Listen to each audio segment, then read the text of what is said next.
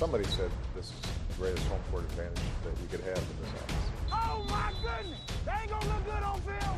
I really, I do like it a lot, and it's uh, it's very much a working office. You didn't do anything. You didn't. You didn't. You didn't do anything. Well, my favorite place is the Oval Office. Hej og velkommen til det ovale kontor. Mit navn det er Mark Skafte Våbengård, og jeg er som altid jeg er svært. Og med mig til at sørge for, at øh, vi får lukket en handel, der sørger for, at vi får det meste ud af NFL's uge nummer 9, jamen der har jeg NFL's svar på Walter White og Michael Scott, Anders Kaltoft og Thijs Johanger. Velkommen til de her. Goddag, goddag. Tak. Mange tak. Ja, det var ikke svært i den her uge. Jeg er klart begge to.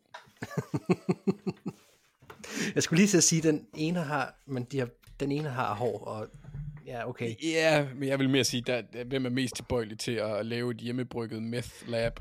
Der, der er noget med, at jeg i hvert fald har øh, en kandidat i Du har kemi. ikke? evnerne. Jeg har en Du har kandidat i evnerne. kemi i hvert fald, ja. Jo, jo, men, Ja, men du, har også, du har også empati og et godt menneske og sådan noget, Thijs. Der er der lidt større spørgsmål hos mig. ja. Ja, okay. ja, men I skal da ikke slås om det. Nu sidder vi og optager i dag, øh, onsdag den 1. november. Så det er altså i går, at, øh, at, at trade deadline stoppede. Men altså fra sidst, hvor vi optog, og, og til nu, der har det jo været helt sindssygt, altså. Det, øh, og det skal jeg så også lige starte med at sige, det øh, gør så også, at vi strukturerer programmet lidt anderledes den her uge. Vi har, vi simpelthen valgt at tage en kamp væk fra øh, den kommende uge 9 og snakke om, så vi har lidt ekstra tid til at tale trades og nyheder og alt muligt andet, fordi det er, øh, der er nok at tale om. Og inden vi går i gang med det, så skal jeg selvfølgelig sige, at vi er bragt i samarbejde med dem, der støtter os ind på tier.dk. Hvis du har lyst til at være en del af klubben, så går du ind på 10er.dk, e og øh, så finder du det ovale kontor, og så vælger du et valgfrit beløb, som du har lyst til at støtte os med, for hver gang vi udgiver et program. Og så kan vi ikke trække den længere, lad os så komme i gang. Og nyhedsrunden i den her uge, som jeg lige fik løftet sløret for, kommer til at være et helt stort punkt for sig selv. Fordi der er rigeligt at tale om. Og der er en masse trades, og det skal vi selvfølgelig også snakke om. Men der har også været sket nogle andre ting. Der har været en træner, der blev fyret. Der har været nogle spillere, der blev skadet. Uh, og det synes jeg egentlig lidt, vi skal, vi skal starte med, inden vi bevæger os ned i de her trades. Um, Anders, Ja, yeah. Josh McDaniels og Dave Ziegler, GM og head coach i uh, Raiders, de er blevet fyret. Og øh, det er ikke lang tid siden, at, uh, at du havde et spørgsmål. nej, det var i onsdags.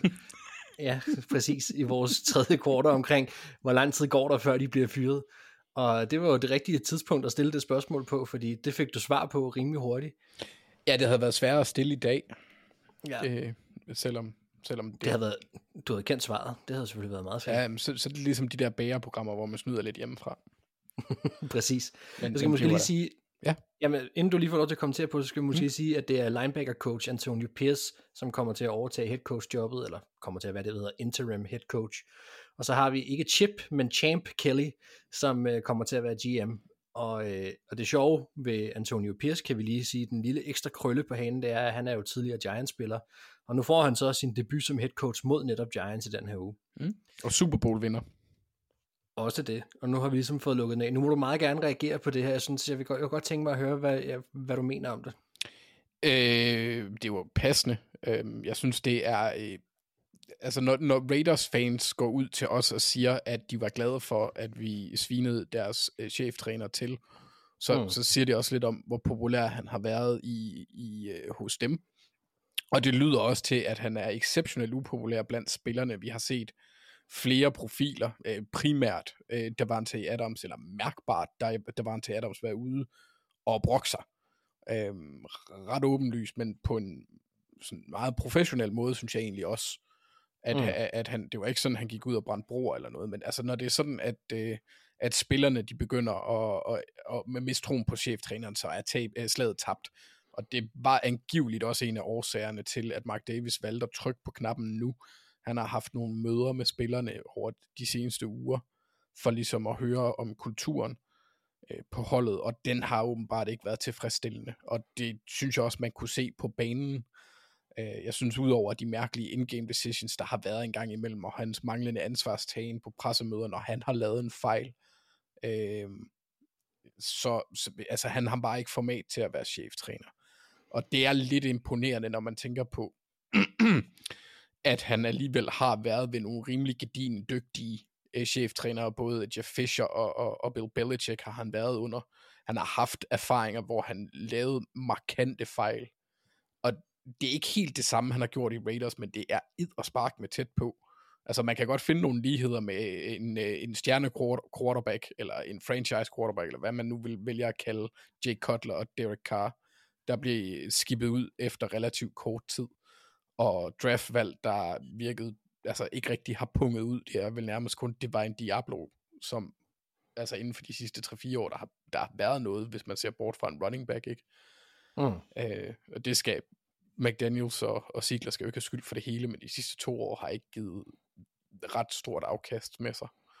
Så, så det, har været, øh, det har været noget rod, og det har været to spildte år for øh, Mark Davis og Raiders, og jeg tror, Mark Davis han kan prise sig. Vi havde ikke set det her, hvis, hvis Raiders stadigvæk lå i Oakland. Det tror jeg ikke.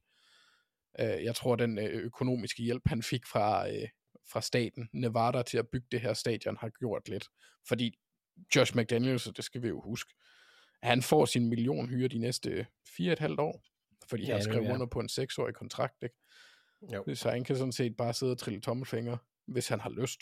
Og jeg tror ikke, han har, men det er sgu da en fed situation at stå i. Så. Ja, altså du er jo inde på selvfølgelig her, der, der, jeg synes, der er mange ting at tage fat på egentlig her, fordi han, han kommer nu, han har et fornemt, øh, hvad kan man sige, eftermæle som offensiv koordinator og som koordinator for det her Patriots, men som for det her Patriots hold og det her Patriots dynasti, men hans tid som head coach og eftermæle som head coach er blandt de værste, tror jeg, der findes i NFL lige nu, fordi, eller i, NFL, i NFL's historie simpelthen, fordi han, er jo, han har jo ikke overlevet to sæsoner noget sted, og det har været på samme hvad kan man sige, præmis, at han er blevet fyret hver gang. Det er jo, som du siger, det virker bare ikke til, at han har formatet til at, øh, at være det, og det er også overraskende, fordi ja, ja, altså man kan godt første gang, man, man bliver head coach, og han var også ung og sådan noget, altså at sige, godt, det kan man godt lære noget af, kommer tilbage, og, og, og et, hos Patriots, og er jo, altså, hos det vi må anse som en af de bedste trænere nogensinde, og at man så ikke har taget mere med, men at man går ud og gør nærmest præcis det samme, og kører et franchise så hurtigt i sænk, og så et franchise, som du også nævner, som har måttet trækkes med, hvis vi går helt tilbage også nu til Gruden, og, og Mayock og alt muligt, altså, og et skifte fra Oakland, hvor de var egentlig altså et højt elsket franchise, altså det, det, det har været en grim tid for Raiders i meget lang tid nu. Noget øh, positivt. Ja. Ja, jamen, du må jamen, det er jo nærmest siden 90'erne. Altså, ja, ja, der, klart. Der har Raiders jo været en, øh, altså en, en ned på en nedadgående kurve. Ja, men der har bare altid, der var bare et andet svung over det, synes jeg, da de lå i Oakland og havde noget andet. Der var, der var bare på en eller anden måde... Ja, de en... havde Al Davis. Der var, der var et eller andet mere bid i det ja, der skulle man have nogle hurtige receiver i hvert fald. Men altså, der, der, der var, jeg tror, det der så er måske noget positivt ved, at man trykker på aftrækkeren så hurtigt, som man gør her, det er, at man køber så også noget tid nu til at tænke sig om, skulle man tro, ikke? Så der, der er virkelig, virkelig god tid nu for Davis familien til at tænke sig rigtig, rigtig, rigtig godt om, om hvad man vil med det her franchise nu. Og det er både, hvad for en retning man skal trække det i, i forhold til en ny head coach og, og ny GM, hvis man ikke beholder de to, man er i gang med, og øh, altså, vi ved ikke, hvad de kan endnu, så det kan jo godt ende sådan. Men, men også i forhold til med rosteret, og, og, og, og hvad skal man gøre, fordi det er jo den næste ting her, det er jo, det, det er jo Aiden O'Connell, quarterbacken, der kommer til at starte nu, øh, og Jimmy G, som jeg har set det, er clearet og kommer til at blive bænket. Altså, det er jo også et klart tegn på, at McDaniels er ude, og Jimmy G var hans mand, og, og, og nu er der nye boller på suppen. Altså, øh, nu skal der ske noget nyt. Så, så jeg tænker også, at det, det er et klart udtryk for, at man vil noget andet, end det han ville. Eller hvordan ser du det? Det vil også, altså nu har, nu har Jimmy G jo også været øh, rimelig meget skadet. Øhm, så, så, så, men, men også på den anden, øh, det, jo, det har været Josh McDaniels projekt. Altså, øh, det, jeg vil sige, jeg kan både forstå det, og jeg kan ikke forstå det, fordi hvis du går ind i år to, og din idé er, at Jimmy G er ham, der skal tage dig hele vejen, så har du den forkerte idé. Øhm, fordi det, det, det, han, er ikke, han er ikke Kyle Shanahan, og han har ikke det forsvar, som Kyle Shanahan har haft, mens Jimmy G, han, han fik resultaterne i, øh, i San Francisco. Øhm, kontrakten er også lidt mærkelig. Det, det, den, det, han er svær at komme af med. mm. Jimmy. Så jeg kan godt forstå, hvis jeg må føre den over på Connell, så kan jeg godt forstå, at de kører med ham, fordi altså, øh, hvad, gider, hvad var han, fjerde, femte rundevalg? Noget af den stil. Fire. Fjerde. Øh, og så kan man jo se, hvad, om man har noget i ham, om der er noget potentiale. Øhm, fordi altså Raiders er lidt i den situation, at i hvert fald med mindre noget går, altså de går full tank, så har de vundet for mange kampe til, at de kan komme i kontakt med top 2. Og man skal nok i top 2 for at få andre quarterbacks end Shadow Sanders. Og, og øh, ja, så en joke øh, med, med, at øh, de skulle hente Dion ind som træner, og så skulle Shadow bare sige, at han kun ville spille for Raiders. Ja. Altså, det vil Men jeg det, gerne se. Det håber det, jeg lidt sker. Det, med de mennesker og det franchise, det er overhovedet ikke noget us, hvad hedder det, usandsynlige scenarie. Nej, men, men jeg tror, hvis jeg lige må i forlængelse af det, hvis jeg må knytte noget til øh, Mark Davis og fremtiden, ja. så vil jeg, hvis jeg var ham, lade være med at gå efter et stort navn igen. Altså gå efter en trænerkapacitet mere end at det er et stort navn. Altså John Gruden og Josh McDaniels var hot stuff, da de hentede dem. Øh, prøv med noget andet.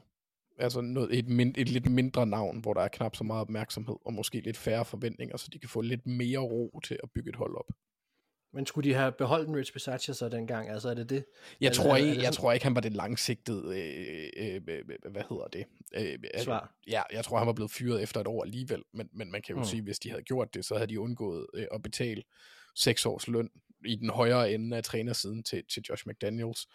Øhm, men, men det er bare, nu har de gjort det to gange, og det ikke lykkes, så måske prøve at kigge lidt på jeres proces, fordi den virker ikke lige nu.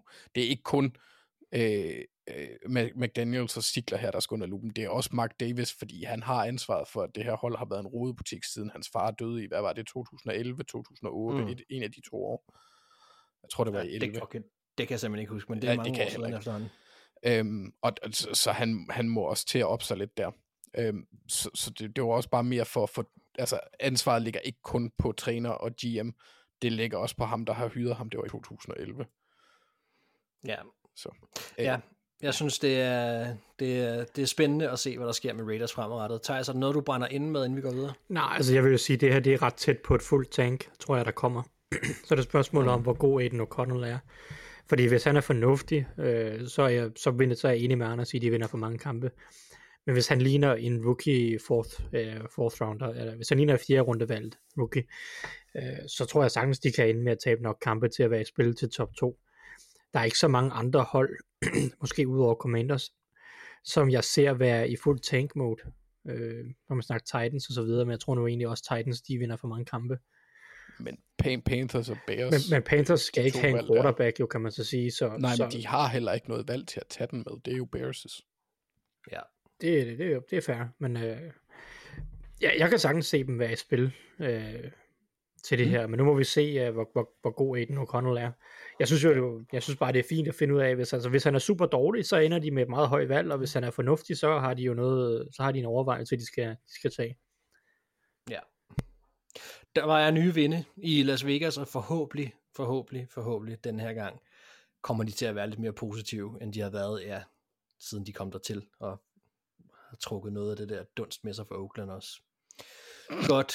Vi, øh, vi rykker lige videre over i næste segment af det her. Det er jo nogle skader, vi skal ind og snakke om, og de kan, nogle af dem vil jo så også have en, hvad kan man sige, direkte komme til at have indflydelse på nogle af de trades, vi så kommer til at snakke om bagefter os. Dem som lige nu, de to skader, som, som er værd at nævne, fordi det er til quarterbacks, det er Matthew Stafford, øh, Stafford og, og, og Kenny Pickett. Matthew Stafford, han har slået sin tommefinger. Han slog den to gange i kampen i sidste uge, og øh, han er day to day, men, men, men altså, øh, det, det, det er altid sådan lidt, når det er en håndskade, så, øh, så bliver jeg altid lidt nervøs, fordi det, det, det er bare, altså, han, han, det, er, det kan blive et rigtig, rigtig stort problem for Rams, og det er et kæmpe stort problem for Rams, hvis ikke han er spiller. Altså, så, så, så er det slut. Så det er helt klart værd at holde øje med, hvordan den her skade udvikler sig, fordi det synes jeg også, der har været, været hvad kan man sige, modsatrettede øh, meldinger omkring. Så har vi Kenneth Pickett, som måtte udgå også med en skade, og med, øh, med en ribbensskade. Jeg ved ikke, Thijs, uh, Trubisky eller Pickett, hvordan, uh, hvordan er stemningen i Steelers land? Nå, men den er dårlig, men det har ikke så meget med dem at gøre, tror jeg. Sådan, det, det har også noget med dem at gøre, men om det er den ene eller den anden, er, det, det gør ikke nogen forskel. Nej. Øh, Jeg synes bare, det er mærkeligt, at, at der, jeg ved ikke, hvem der var, der var ude at sige det, men at Kenny Pickett egentlig var clearet til at gå tilbage på banen, men at Pickett var selv sådan, jeg følte ikke, at jeg kunne spille 100% øh, Mm. med den skade.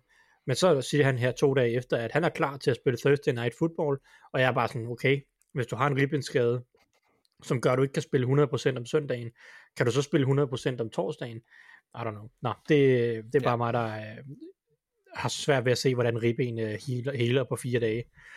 Ja, Øhm, det gør de heller ikke, kan Men man altså, så sige. om kan det jeg er hvad eller- det er. Delfin Altså, 6 lyd. Ja, Ja, ja det, han, må, han må ringe til Aaron Rodgers og få øh, gode øh, Præcis. health tips. Men jeg ved det ikke, altså, øh, det er jo lige meget, hvilken quarterback det er. Steelers angreb kommer til, sandsynligvis til at være elendigt. Men måske på to lidt forskellige måder, det er sådan en ting. Ja. Så har vi så nogle lidt mere alvorlige skader. Uh, vi har uh, Grady Jarrett fra uh, Atlanta Falcons. En, en uh, ja, det må jeg jo så også sige, han er også en, en favorit af min, fra min side. Uh, jeg er super, super ærgerlig over, at han er ude defensive tackle fra, uh, fra uh, hvad hedder det, Atlanta Falcons. Han er ude med en ACL, og uh, det har vi en anden spiller, der også er, Kirk Cousins, som, uh, ja, det er jeg sgu også ked af. Han, øh, han trådte forkert i, øh, i kampen i sidste uge, og øh, det skal man ikke gøre, fordi så kan man komme til at rive sin ACL over. Det gjorde han simpelthen. Og det var et skrækkeligt syn for, for folk, der er, er Vikings-fans. Øh, Var det ikke kildesvinen? Jo, nå, jo, det var det da. Undskyld. Det er rigtigt, jo. Det var det. Det var kildescenen, ja. Ja, det er rigtigt. Ja, Ikke, at det er bedre, øh, men øh, Nej, nej, det er det ikke. Og han er også lige blevet opereret øh, i dag, har jeg set, eller i nat, og, øh, og den er vellykket og så videre. Men, men der er en masse ting at tale om her. Nu, nu, jeg kunne egentlig godt tænke mig lige at, at, at, at blive ved Kirk Cousins. Jeg kan godt komme med min egen udlægning, også fordi jeg er jo fan af holdet, og, og havde jo også en vis forhåbning om, om til, at de var ved at vende skuden. Øh, og det var de også. Og jeg kan ikke huske at se set Kirk Cousins spille bedre, end han gjorde lige op til sit skade. Og det er jo det, der er så sindssygt ærgerligt, at Vikings som hold træder ind i det, der er den, nu siger jeg så i citationstegn, det kan man så ikke se, men i citationstegn, den nemme del af deres kampprogram, de havde du sandsynligt hårdt kampprogram til at starte med, kommer ind i den, i den lettere del nu, virkede til at være spillet mere varme, forsvaret begynder at spille godt, den offensive linje er bedre, end den har været meget længe, Kirk Cousins spiller som en drøm, man klarer sig uden Justin Jefferson, Ad, det, øh, hvad hedder det, Jordan Addison er et bæst, og det hele ser bare rigtig, rigtig godt ud. Det er faktisk rigtig sjovt. Og så sker der det, som aldrig har været sket før i, i, i, i historien, mens at Kirk Cousins har spillet hos Vikings, det er, at han går ud med en skade. Og det ser simpelthen, altså som en, der har siddet og set alle kampe af Kirks i, øh, i, i Vikings uniform, der så det bizart ud at se ham blive skadet på den måde, fordi det havde man bare en fornemmelse af, at det kunne han ikke. Altså han, han virkede overmenneskelig på så mange måder. Han har taget så mange hits igennem tiden, men det har aldrig påvirket ham på den måde der. Og, øh, så det var meget, meget surrealistisk at se ham gå ud og et kæmpe slag, og jeg troede ikke, at der var noget, der kunne ødelægge min aften, når man tager til Lambo og smadrer Packers. Men det var der, og det var, at vi mistede Kirk Cousins. Så kæmpe, kæmpe stort slag for, for Vikings. Men jeg synes, vi skal lige gemme, hvad der, hvad der kommer til at ske med dem nu, når vi går ned og snakker trades, fordi de har jo så reageret på det her og, og hentet en ny quarterback ind også. Øhm, man kan så sige, det der er lidt op i de er nu, det er, hvad kommer der til at ske med Kirk Cousins, fordi han er i, i sidste del af sin kontrakt, og der havde jo, øh, hvis man har hørt vores off-season programmer, har man nok også hørt os tale om, om hvordan de har været skruet sammen, den kontrakt, og hvad, hvad der har været lagt op til fra Vikings side, og det har været, at, at man har kunne lade ham spille året ud, og så se, om han kunne tjene sig til en ny kontrakt, eller om man skulle starte forfra med en anden quarterback. Og, og det bliver lidt mudret nu, af at han går ud på den måde her, at han spiller det bedste, han har gjort længe, men så går ud med sådan en skade der, fordi så har man jo lyst til at se mere, fordi han lignede jo en, der, altså, der, der måske kunne, kunne gå hele vejen med det hold lige pludselig, men, men samtidig så, så kommer han også tilbage fra en skade, og det er også det topniveau, han viste nu her, er jo ikke, er jo ikke det, der har været vist hele tiden heller, så, så, så det, det kommer til at sætte øh, franchiset i en rigtig, rigtig svær situation, men nu må vi selvfølgelig se, hvad resten af sæsonen bringer. Men selvfølgelig et kæmpe slag at miste sin franchise quarterback. Øhm, Jeg ved ikke, er der nogen af jer, der vil knytte en kommentar til det også, eller er det... Øh... Tror du, de går med, med Josh Dobbs eller Karen Hall? Uh, Karen Hall? Altså, Hall får lov til at starte mod Atlanta. Okay. Jeg ved, og jeg ved godt, Og- han hedder Jaren, men der var bare en øh, autokorrekt inde på Twitter i går, der var dejlig. Ja, jeg så den godt, den var ret genial. Ja. Øhm, ja, nej, men altså Hall starter der, så tror jeg, det kommer meget an på os, hvordan han, øh, hvordan han spiller den kamp. Altså, og det, jeg, jeg må så også sige, at, at og vi kan også godt bare tage den nu. Altså, så, lad- så lad os tage den. De, de har jo de har hentet Joshua Dobbs i, øh, i Cardinals for et 6. rundevalg, øh, og så har de så Jared Hall, som er øh, et noget ubeskrevet blad, en rookie øh, quarterback, som, som kom ind i stedet for Kirk Cousins. Øh, ja. Var du ved at sige noget? Nej. Nå, okay, det lød sådan. Ja, nej. Øhm, nej, som kom ind i stedet for, i stedet for Kirk Cousins og, og lignede en, som ligesom alle os andre, der ikke regnede med, at Kirk Cousins kunne blive skadet, da han kom ind til at starte med, ikke? Altså overhovedet ikke varm, og, øh, og han har en stor opgave foran sig på Lambeau Field om at, at sørge for, at den her kamp bliver trukket hjem. Og øh, det, der var han bare heldig, at forsvaret var så godt, som det var, fordi det var dem, der lukkede kampen med to omgange.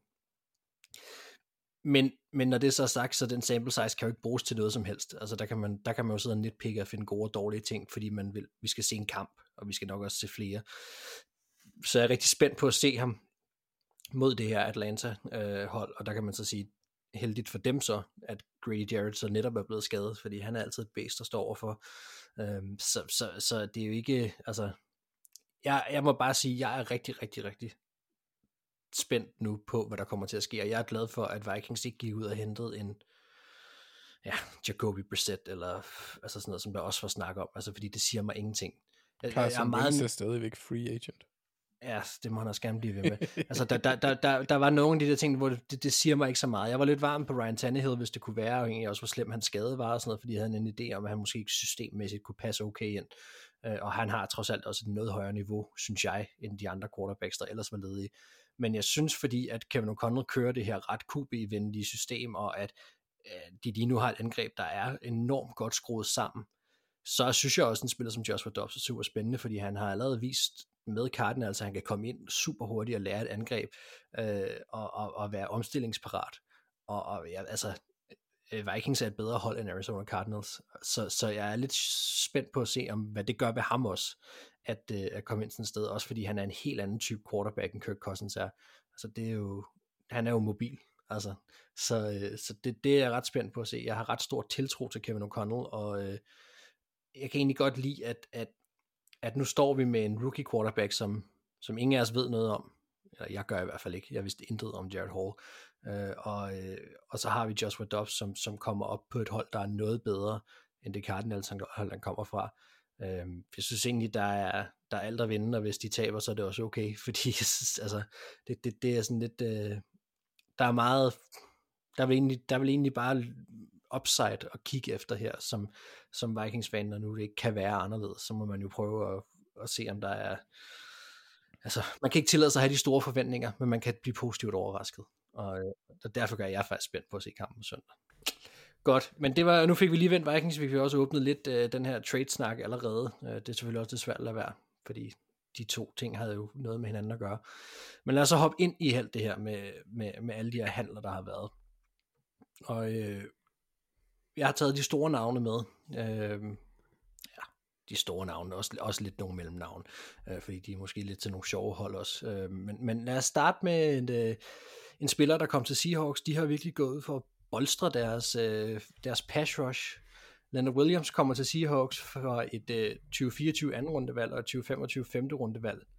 Altså det tænker jeg, Thijs, det kan vi vel godt lide. Altså først Frank Clark, nu Williams, Seahawks er aggressiv. De, de, det her forsvar, de vil noget med det.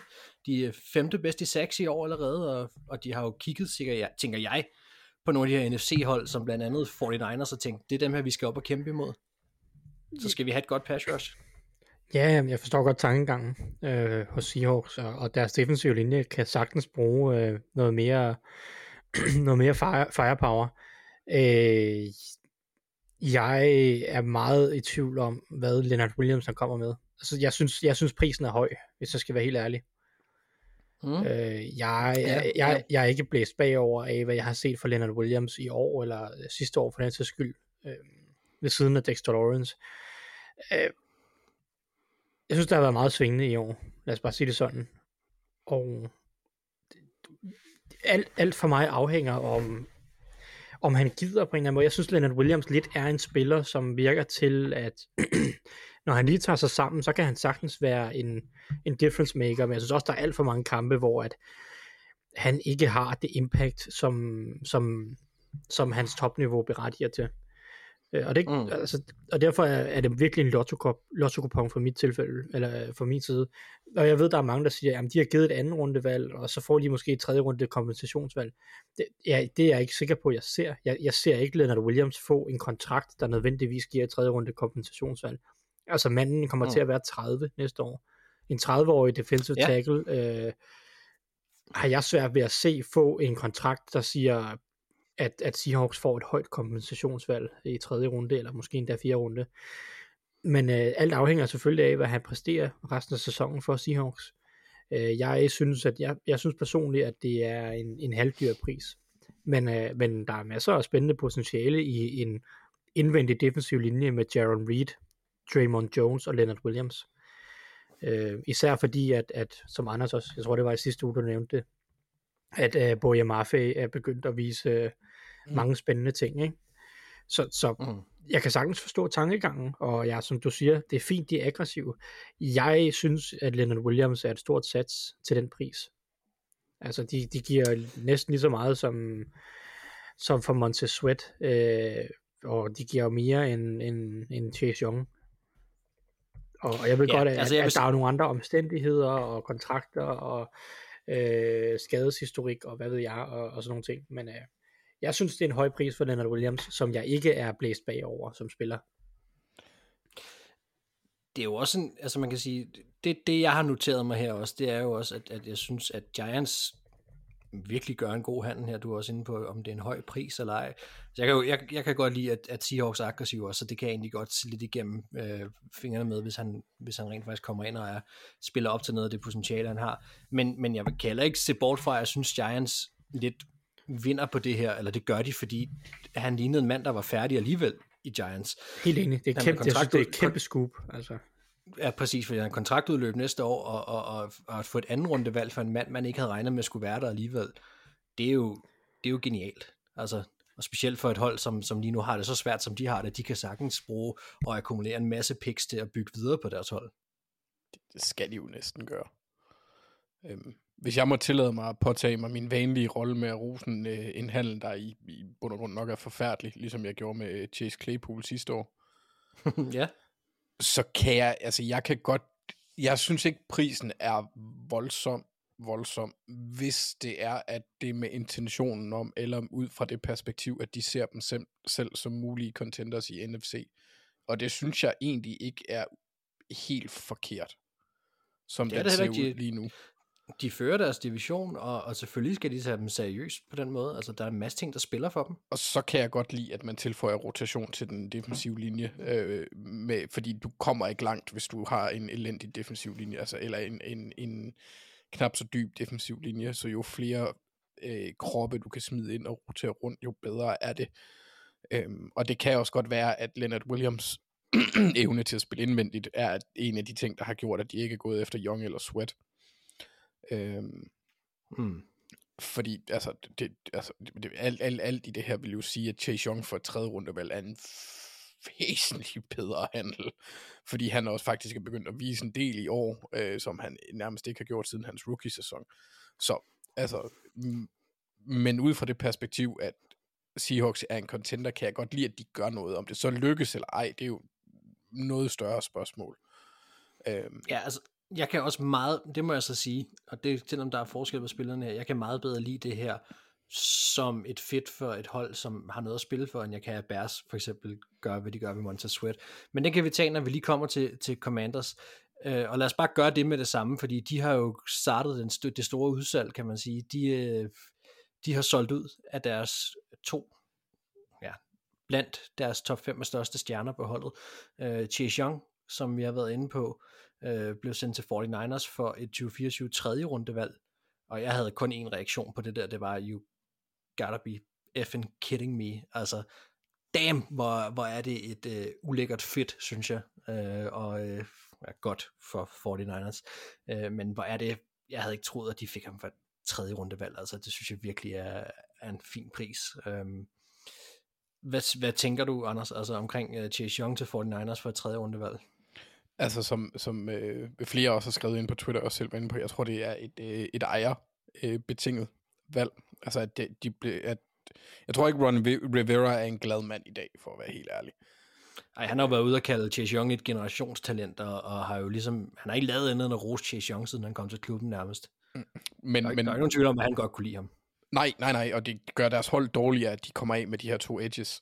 Øh, fremtidsmæssigt vil det måske være problematisk. Altså, det er ikke begge, måske ikke engang nogen af dem, men vil få en kontrakt, fordi de er relativt ty- tungt investeret på det, den defensive linje med Deron Payne og Jonathan Allen allerede. Men hvis jeg må vente den om, Mark, du er jo øh, NBA-eksperten også her. Uh, Washington Commanders ejer. Han ejer også Philadelphia 76ers som ja. for nogle år siden var i gang med den der trusted process, hvor de anskaffede sig, jeg ved ikke, en røvfuld af picks. Mm. Øh, så altså, kunne det være noget, der også influerer tilgangen til den her? Fordi jeg forestiller mig, at, øh, at de sadler om næste år, og så synes jeg, Thijs, hvis han havde, jeg synes, han havde nogle fine pointer på Twitter, så hvis han har noget at byde ind med, så vil jeg ikke øh, krydse over linjen der, fordi øh, ja, jeg synes, synes, det han sagde virkede fornuftigt sjovt nok. Nå, men jeg sagde, jeg er enig i, at det her det er 100% af ejerbetinget. Altså det var aldrig sket under, under Dan Snyder, det her. Fordi han havde en eller anden fuldstændig vrangforestilling om, at, at de altid vil være kompetitive, selvom de aldrig var det. Så virker det i hvert fald. Mm. Øhm, ej, det jeg skrev på Twitter var egentlig bare, at for mig at det her, jeg er enig med Anders i, jeg synes, at det er billigt noget af det her, men det, det, for det virker som om, de bare vil have, de vil have så mange picks som overhovedet muligt, fordi de vil trade op næste år. Øh, de frygter helt klart, og med rette, at deres trup er for god til at ende i top 2 af draften.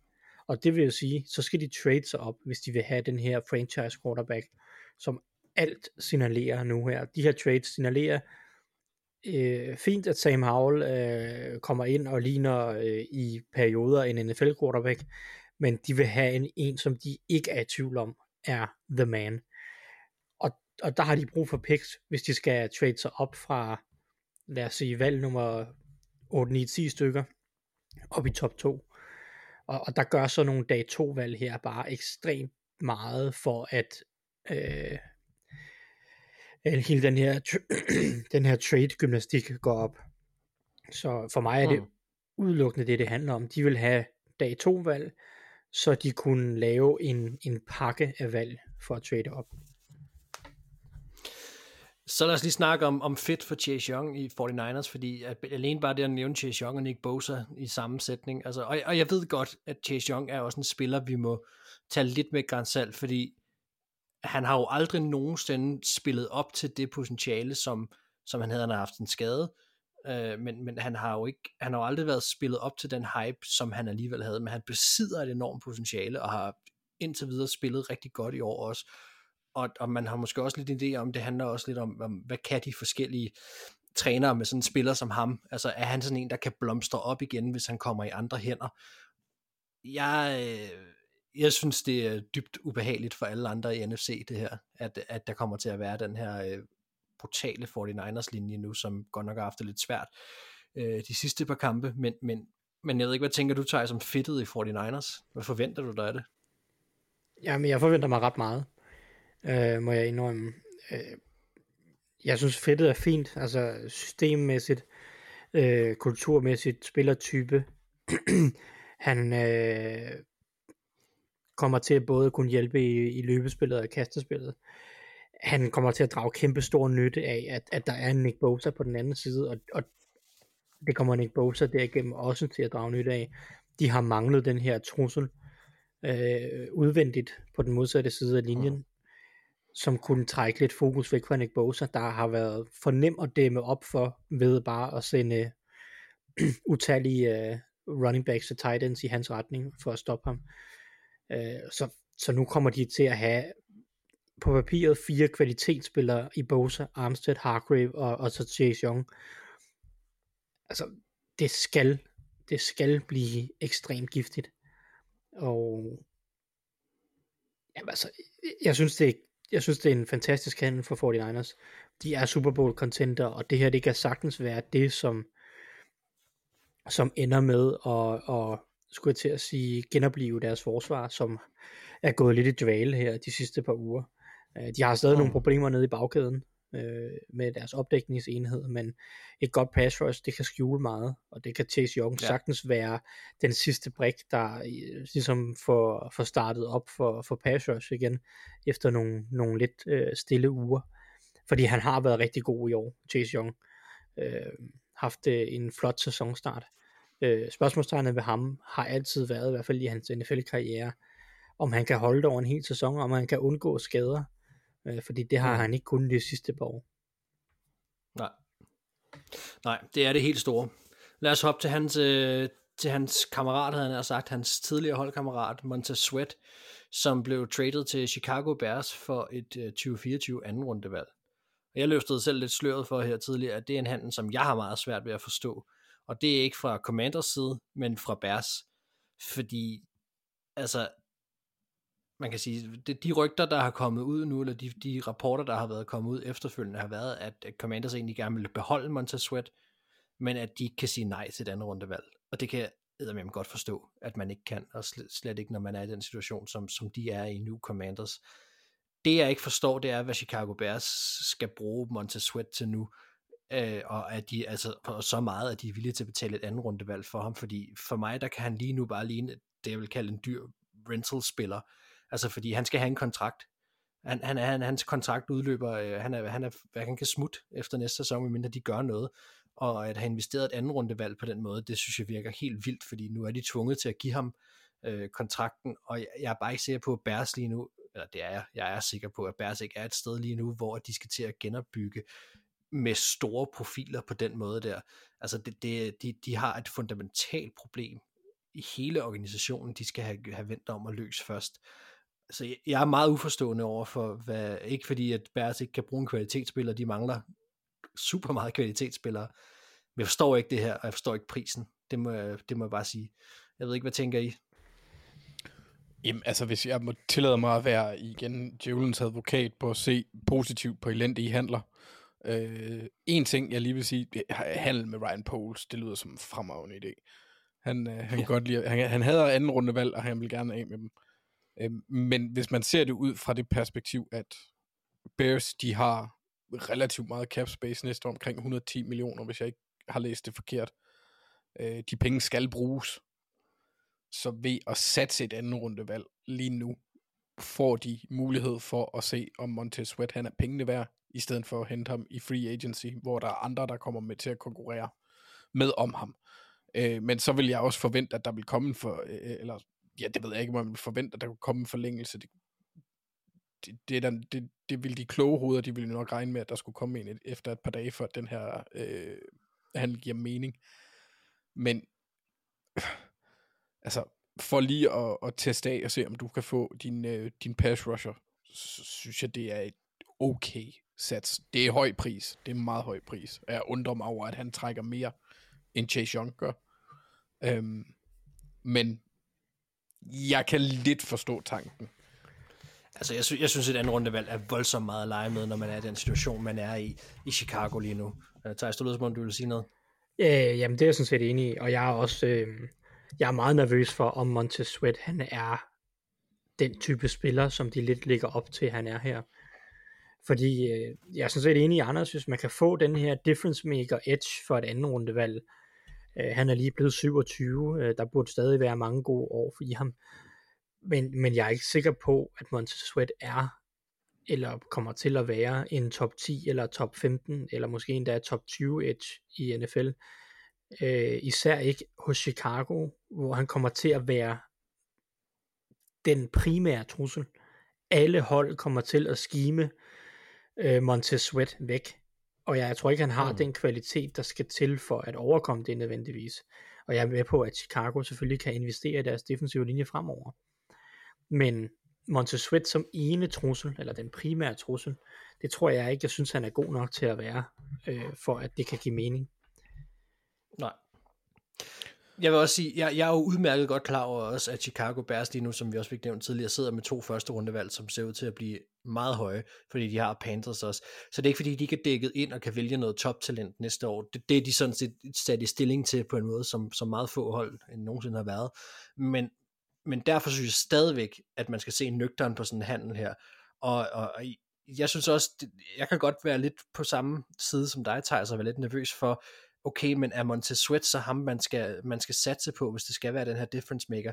Altså, det, det, det synes jeg godt nok også er... Øh, ja, jeg synes, det er, jeg synes det virkelig, at det er et besynderligt øh, valg, og jeg synes, det virker lidt panikagtigt, hvis jeg skal være helt ærlig, at man går ud og virker til at have, have nærmest øh, overbudt sig selv hos Commanders for at, at, at få dem til at slippe Montez Sweat.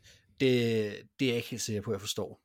Nu er det heller ikke fordi, at jeg synes, det er en fantastisk handel. Det var bare for at komme med et synspunkt, der måske kunne give lidt begrundelse for, hvad det er, Bears har tænkt. Ja, ja, men, men det synes jeg også er helt fint, og det, det, det perspektiv skal vi også med, og det, det er heller ikke fordi, jeg heller ikke kan, kan forstå, hvad du siger i det. Øh, Om det er også det er mere sådan, ikke- lytterne ikke, altså, hvis det kan godt være, at de er overbevist om det i forvejen, men at de ikke bare tror, at jeg går med hovedet under armen hele dagen. Nej, men altså, det, det, det tror jeg heller ikke, de gør. Nå, det men på. altså, jeg, jeg, jeg, jeg kan også godt lide Montez Sweat, så det er heller ikke, det er også nogle gange lidt ærgerligt, at der kommer til at skulle være sådan en negativ stemning omkring det. Men jeg synes bare, at prisen er for høj, jeg synes, det er forkert hold.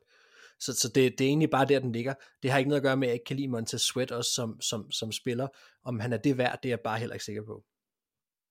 Nå, lad os hoppe videre, fordi der er et par andre spillere, der har fået nye klubber også. Nu kommer vi dog lidt ned i, øh, i en, lidt, i en lidt anden øh, klasse af, af spillere. Øh, vi har en, en guard fra Vikings, Ezra Cleveland, som er blevet sendt til Jacksonville Jaguars for et 6. rundevalg. Man vil jo så bemærke, at Vikings skal et 6. rundevalg også for Dobbs, så, så de har jo bare fået hentet et igen. De er begge 22-24. Øhm, jeg havde set det lidt som om, at Ezra Cleveland var, var højst sandsynligt færdig alligevel næste år i Vikings. Øh, han er free agent også, og efter Dalton Rice nok kommet ind og har gjort det godt, så tror jeg, man har fundet ud af, at det er ham, man vil gå med. Jeg kunne selvfølgelig godt have håbet, at de havde beholdt dybden til at rotere på den her offensive linje. På den anden side, så havde det så været på bekostning af at, at få noget for ham. Så, øh, så det, er sådan, det, det er jo sådan, landet ligger omkring det. Øh, men, men jeg vil sige til Jacksonville, der, hvis der sidder nogle Jacks-fans derude, og ikke lige kender Ezra Cleveland, I får en guard, som, som egentlig for det meste af året egentlig ret er solid, har et par, lad os bare sige en, en to til tre nedsmeltninger om året. Øh, men ellers, udover det, øh, en, en, en solid guard, som, som nok skal, skal bolstre dybden på jeres linje. Så har vi øh, Donovan Peoples-Jones, Anders. Det er Min jo, favorit. Det er jo ja, det er jo lidt en, en darling for, for din side. Ikke? Han kommer til Lions nu. Nå, nej, det var bare øh, handlen. Handlen er min favorit. Ja, Af- han dem, kommer til indtil. Jeg kan bare huske, at, øh, at, at du har talt varmt om Donovan Peoples-Jones helt fra, fra de spæde start i, uh, i Cleveland, hvor han begyndte at vise det takter. Uh, men nu er han hos Lions nu, for mm. et, uh, for et 20, 2025 6. rundevalg. Det er jo en meget fin flyer, synes jeg, at tage på en spiller, altså og specielt til det her Ben Johnson-angreb, eller hvad? Ja, altså det er en lokal knægt fra, fra Detroit. Mm-hmm. Mm, øh, altså man er fra Detroit, bogstaveligt ja. talt. Øh, han var en af de, og jeg tror grunden til, at jeg måske havde lidt øh, fidus til ham, da han kom ud af college. Øh, jeg kan ikke huske, blev han draftet sent, eller gik han undrafted? Han blev draftet ret sent, ikke? Jo, ja, det tror det jeg. var han ikke, nej, var han ikke Se- 5. 6. Sjette rundevalg. Ja. Ja. Han, han, var, han var den 12. bedste rekrut i, i, på Rivals øh, øh, rekrutteringsside det år, han kom øh, ind i college, hvor han spillede for Fedt, Michigan. Du får ham til at lyde som et medlem af basserne, eller sådan noget. Ja, Rekrut. ja, men det er fordi, jeg gider ikke at sige uh, recruit, Nej, okay, det er også fair nok. Ja. Ja. fordi han er en rekrut, Mark. Øh, og du er en brud. Men øh, Rekrut Jones. Ja. Ja. Der, der, der, der var, var han jo, han, han var en femstjernet øh, knøjt der, og øh, faldt jo af øh, flere årsager. Jeg kan ikke rigtig huske, om han var skadet eller ej. Men han kan nogle ting, og jeg ser ham bare som en spiller, der passer. Altså, det, det er den type navn, der går ind og faktisk ender med at præstere for Lions, som, det ved jeg ikke, en tredje, tredje receiver. Og nu har de jo lige øh, sagt farvel til Marvin Jones, der indstillede karrieren i sidste uge. Så han Mm. går ind og giver dem en, en relativt stor krop. Øh, jeg mener, han er 6 fod 2 eller sådan noget, 1,88. Han er Mark størrelse. Øh, Mark Ja. Theis størrelse. En af jer to. Jeg ved ikke, hvor høj af dem han er. Men, men lige jeres øh, størrelses øh, størrelse. Og, øh, og jeg kunne bare se ham, altså ligesom man ser Josh Reynolds, der dukker op og har nogle kampe, hvor han spiller skide godt. Det kan jeg også godt se for Donovan Peoples-Jones, og så tror jeg, han kommer ind i en organisation, hvor kulturen virker til at være super fed. Han. Ja. kommer hjem, så der er, altså nu er det ikke fordi, jeg går ind og regner med, at han bliver en øh, første receiver, men jeg tror godt, han kan blive en solid træer, måske en fin toer. Og ja. Det vil være fint for, for, øh, for, det er faktisk nødvendigt for Lions, fordi hvis det er sådan, at man, altså de, de har behov for flere våben, end bare øh, øh, Amon Ra St. Brown, øh, og, og Sam Laporta og Josh Reynolds. Øh, jeg lige til at grine, fordi i sidste uge, der glemte jeg, hvad øh, Amon Ra St. Brown han hed til fornavn, og det synes jeg er lidt imponerende, at man kan glemme det, når hans fornavn er en egyptisk gud. Ja, det synes jeg godt nok også, det er. Ja, men, men jeg synes, det, det, det, det er godt valg. Godt givet ja. ud, fordi sådan en 6. runde valg i 2025, who gives a shit. Ja, men jeg, jeg er fuldstændig enig. Det, jeg, du, du har taget ordene ud af munden på mig også. Jeg er helt enig. Jeg tror, at han kan blive en solid spiller for Lions, og det er et sjovt angreb at komme ind i, og jeg kan også godt lide Donovan Peoples Jones egentlig. Så, så, så ja, helt enig. Det, det er ikke fordi, han skal ind og tage Amon Ross øh, job, eller noget som helst, mm. eller vi siger, nu, nu kun springer det i luften, men det er bare et godt fedt, tror jeg. Ja. Og, og jeg, er egentlig, jeg er egentlig spændt på, hvad der er, prisen er god. Så jeg så lige gennem den sidste her til dig, fordi du fik jo lov til, sidste gang du var med, og, og snakke omkring handler, du godt kunne tænke dig at se ske. Og der var der jo en, øh, en Russell Douglas fra Packers til Bills, som du nævnte. Og det skete jo rent faktisk. Så Ja. nu går jeg ud fra, at du er glad. Jamen, øh, jamen det, er, det er da heldigt, at en blind høne også kan finde korn. Øh, og, nej, jeg synes også, synes jeg, det er en god handel øh, for begge parter egentlig. Packers øh, har indset, at de er ret dårlige, og kan de så godt ja. trade en ja, hvad er han, 29-årig cornerback væk, som har en kontrakt, de snart skal ud af alligevel. Og hos Bills giver det super meget mening. Deres secondary er, har været vanvittigt tynd, og også mangler noget kvalitet. Russell Douglas er et perfekt scheme fit øh, i Bills, og jeg tror, øh, jeg tror rigtig meget på, at det kan gøre en forskel for dem. Så jeg synes, det er en strålende handel for begge parter i virkeligheden. Øh, en af de få gange, øh, jeg er villig til at kalde det en win-win, fordi jeg er ofte lidt hård, hvis nogen handler her øh, på sådan en trade deadline, mm. men, men det her synes jeg giver mening for begge parter. Øh, og Russell Douglas har, har genoplevet sin karriere i Green Bay. Øh, han var jo, øh, skulle jeg til at sige, øh, næsten lidt på vej ud af ligaen i en periode, efter han havde øh, haft det lidt svært. Jeg tror både i, var han ikke i Washington, men så i hvert fald i Philadelphia, hvor han havde det lidt svært begge steder. Um, Han var i hvert fald i Eagles, ja. Ja. Jeg husker, man var i Washington, var det? Det var han det måske. kan jeg ikke huske. Men øh, uanset hvad, Ja. så har han i hvert fald genoplevet sin karriere i, øh, i Philadelphia. Og, I Packers. Øh, ja, præcis. Og øh, undskyld, hos Packers, ja. Men øh, nej, han har ikke været i Washington. Men øh, anyway, jeg synes, det giver god mening, og jeg tror, at det kommer til at være en mærkbar forbedring for Bills, som også manglede det. Mm. Ja, Thijs, jamen øh, jeg... Ja, Ja. må jeg lige høre, øh, har du lyst til at åbne et klaverjant hus med mig i Vestjylland på et tidspunkt? Fordi jeg synes, det, synes, det, det ser ud til, at vi kan tyde fremtiden. ja men det kan godt være, at vi skal til at kalde det det klaverjante kontor i stedet for. Så, så skal vi nok få mange lytter. Der. Det kunne være rigtig sjovt, så tror jeg, at vi får udvidet vores Ja, vi øh, taber ind i- lytterbase blandt anti-waxer. Ja, og det ved vi jo, at øh, Jeg tror, vi skal snakke... Øh, der er anti og de er... De, de er der er en stor... Der er en stor øh, ja, præcis. Nå, Ja, jeg elsker dem. Jeg tror, vi skal have et brand marketing strategimøde på et eller andet tidspunkt, som, øh, hvor vi lige kan diskutere nogle af de der ting igennem lidt mere. øhm, lad også lige blive i Packers, og det har ikke noget med trade at gøre, det har sådan set bare noget med en kontraktforlængelse at gøre, fordi sådan en har der også været. Øh, uh, Rashan Gary, han fik en, uh, en kontraktforlængelse, som, og nu bliver det det her meget store tal igen, man, kan, man må dykke ned i tallene med garanterede penge og, og alle mulige måder, hvor de kan komme ud af det på og så videre, men den hedder, den ligger på 107 millioner dollars. uh, og uh, som jeg kan se det nu, så bliver han den femte bedst betalte lige efter Miles Garrett. Uh, Thijs, lad os lige blive ved dig. Altså, jeg tænker, at, at det er vel et lyspunkt alligevel i, i, i den her Packers-sæson, som er ved at gå ned ad bakke. At de får Rashan Gary tilbage efter sin skade, og han spiller godt nok til, at, at de vil extende ham på den måde. Er det ikke en, en meget færre kontrakt? Eller hvad tænker du? jeg synes, det giver super god mening. Jeg synes, Rashan Gary er en god spiller. Øh, og en spiller, der stadig har mange gode år i sig nu, 26 år gammel, og, og resten af deres defensive linje er ved at være lidt oppe i årene. Jeg tænker på både Kenny Clark og Preston Smith øh, primært. Så, så Rashan Gary er, synes jeg, ja. manden, man skal bygge den defensive linje op omkring. Øh, ham, der giver mening at bygge den defensive linje op omkring. Og øh, ja, han har, som du siger, øh, også Mark, han har vel også øh, langt hen ad vejen været deres bedste forsvarsspiller i år. Øh, så det er en mm. god spiller, jeg synes det er fornuftigt at pakke. Ja, jeg så det lidt som et år nu her, hvor han kommer Ja, præcis, og jeg så det også lidt som et år, han kommer en skade, så vil man se, okay, hvordan har han reageret efter at have været skadet, og, og er det godt nok til, at vi tør at extende ham, og det har det så været, det kan jeg sagtens forstå også, altså det, jeg synes, det giver super god mening for Packers.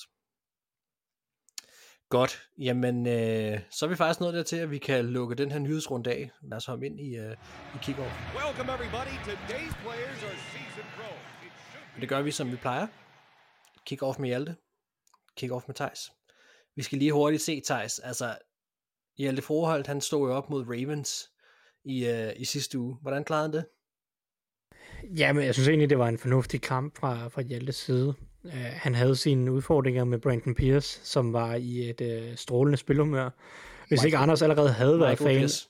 Michael Pierce, hvad sagde jeg? Brandon Pierce. Michael Pierce. Ja, det er en, det er ja. en running back, vi havde for en del år siden.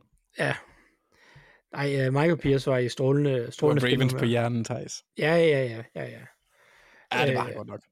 Ja, hvis ikke Anders allerede havde været fan af, af Ravens, så var han nok blevet det, fordi der er bare uh, få bamser, der er mere dejlige at se, når de er i sådan en spilhumør. Uh, så han spillede fremragende Pierce, og det var ikke kun over for Hjalte, han havde sine succeser, det var mod, også mod begge guards. Han, han var ustyrlig. Men uh, jeg egentlig synes egentlig, at det var en fornuftig kamp fra, fra Hjaltes side.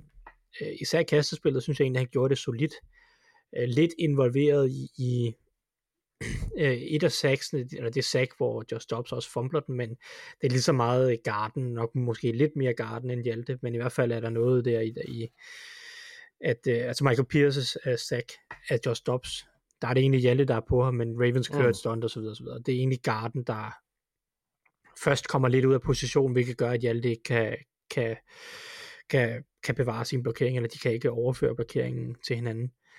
Øhm, og så var der også et, øh, et fire down, hvor Hjalte han også, øh, hvor Michael Pierce også i løbespillet øh, slår Hjalte også og laver et fire down stop i, i første halvleg.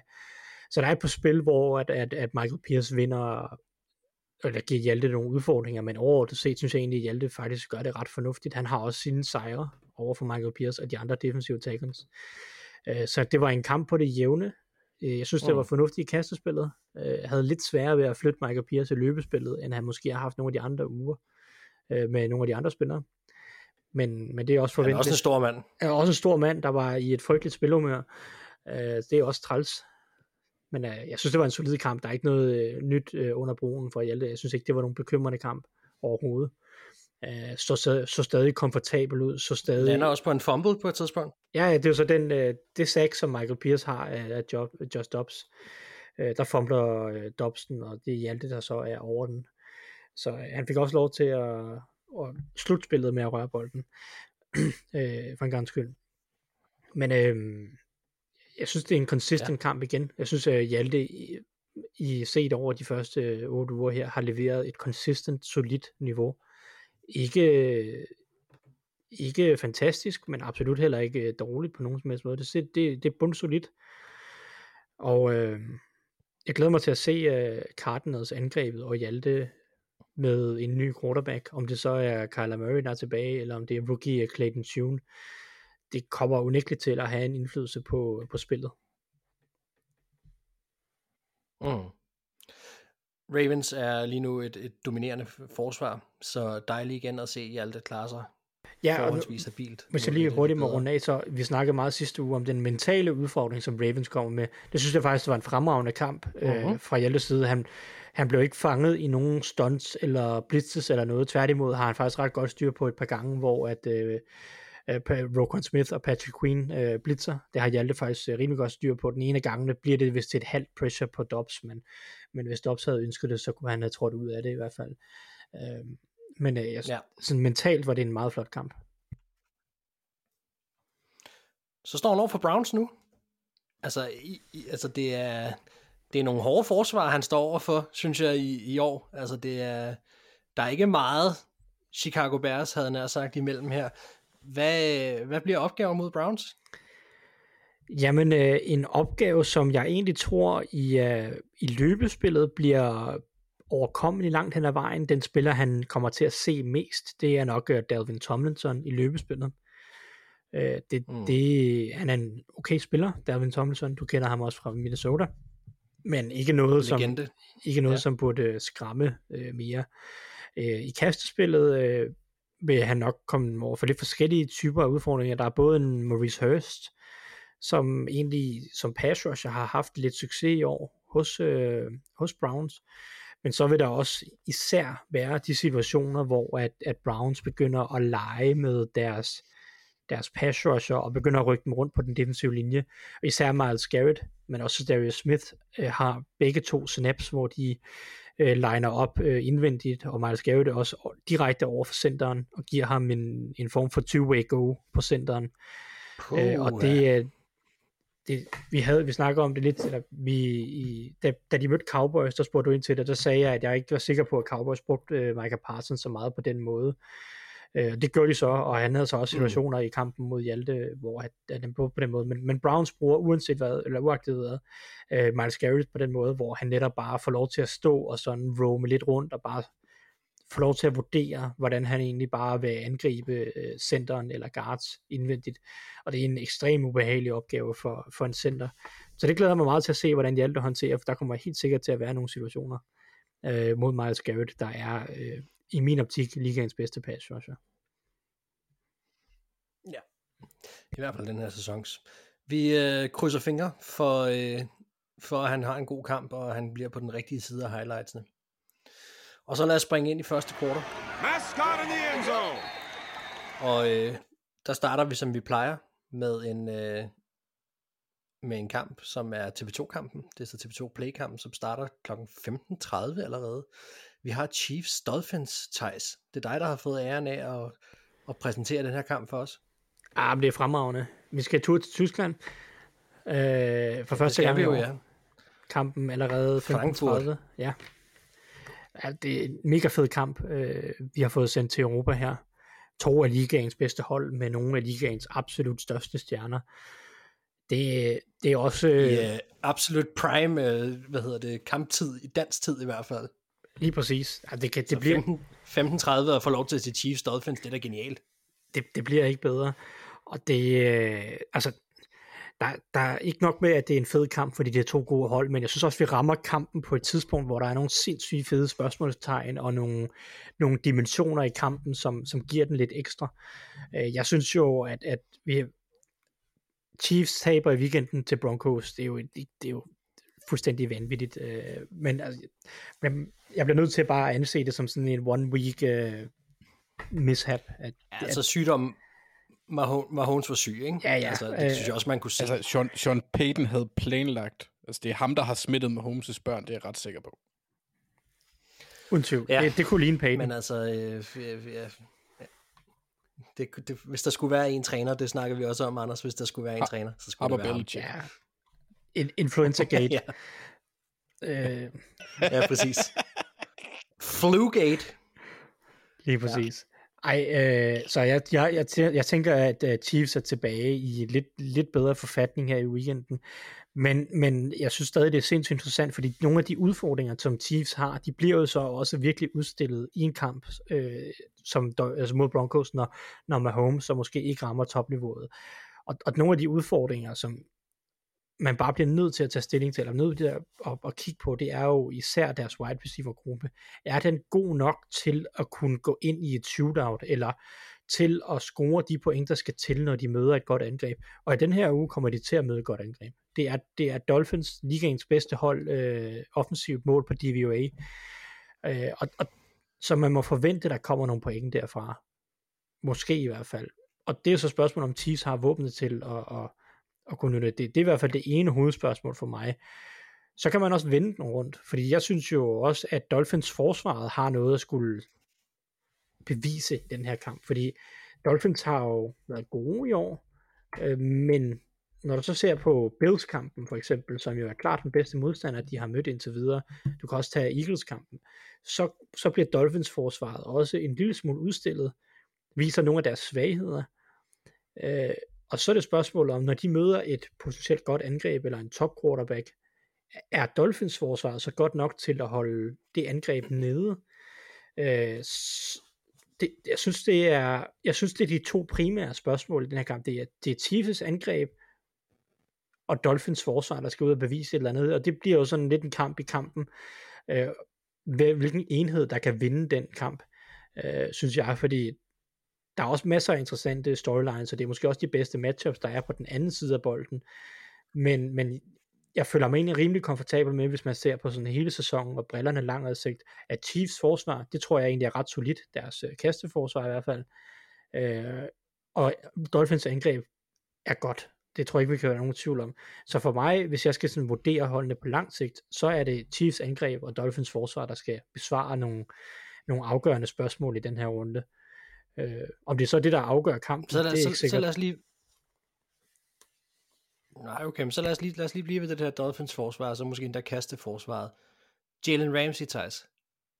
Altså, han er jo tilbage. Han er tilbage. Han spillede godt i Hvad, weekenden. det, det, det, præcis, altså, og, og, og det er jo øh, immer væk en difference maker at få ind på sit forsvar. En, som man havde regnet med, skulle have været der fra starten jo også, ikke? Øh, og, og kunne måske også have gjort, at man havde et andet syn på det her Dolphins forsvar, hvis han netop havde været der fra starten af. Hvor, hvor stor en rolle kommer han til at spille, tror du? Jamen, han kommer til at spille en kæmpe stor rolle. Uh, det er jo interessant er, hvordan de bruger ham, om de har tænkt sig at bruge ham på, på, på Travis Kelsey, uh, som jo unægteligt er uh, måske den eneste sådan alvorlige trussel, som Chiefs de kommer med uh, i kastespillet.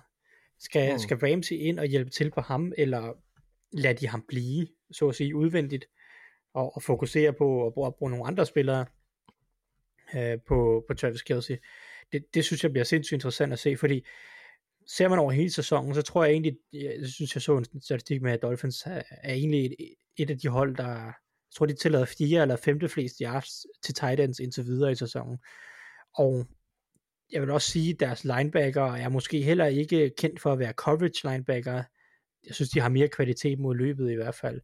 Så jeg, jeg glæder mig til at se, om de netop vil prøve at imødekomme den udfordring, Travis Kelsey er med at bruge Jalen Ramsey som et våben.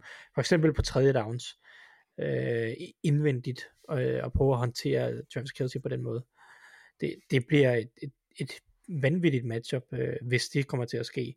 Fordi Ramsey, han er en difference maker på forsvaret, og han kan gøre rigtig, rigtig mange forskellige ting. Det er jo sindssygt, det ville være et fedt matchup. Altså, at få lov til at se Jalen Ramsey i direkte skulle forsøge at stoppe Travis Kelsey. Altså, det, jeg kan nærmest ikke forestille mig noget bedre lige nu. Ej, det håber jeg, at kommer til at ske. Shit, det vil være fedt. Anders, har du noget at, at, tilføje til kampen? Ikke andet end, at jeg er, er meget jaloux på de folk, der får lov til at tage til Tyskland og se den. Det bliver et, det, bliver, Det har også kostet. Ja, det, ja, det har det. Øh, har det garanteret. Men det bliver et festfyrværkeri af, af karat.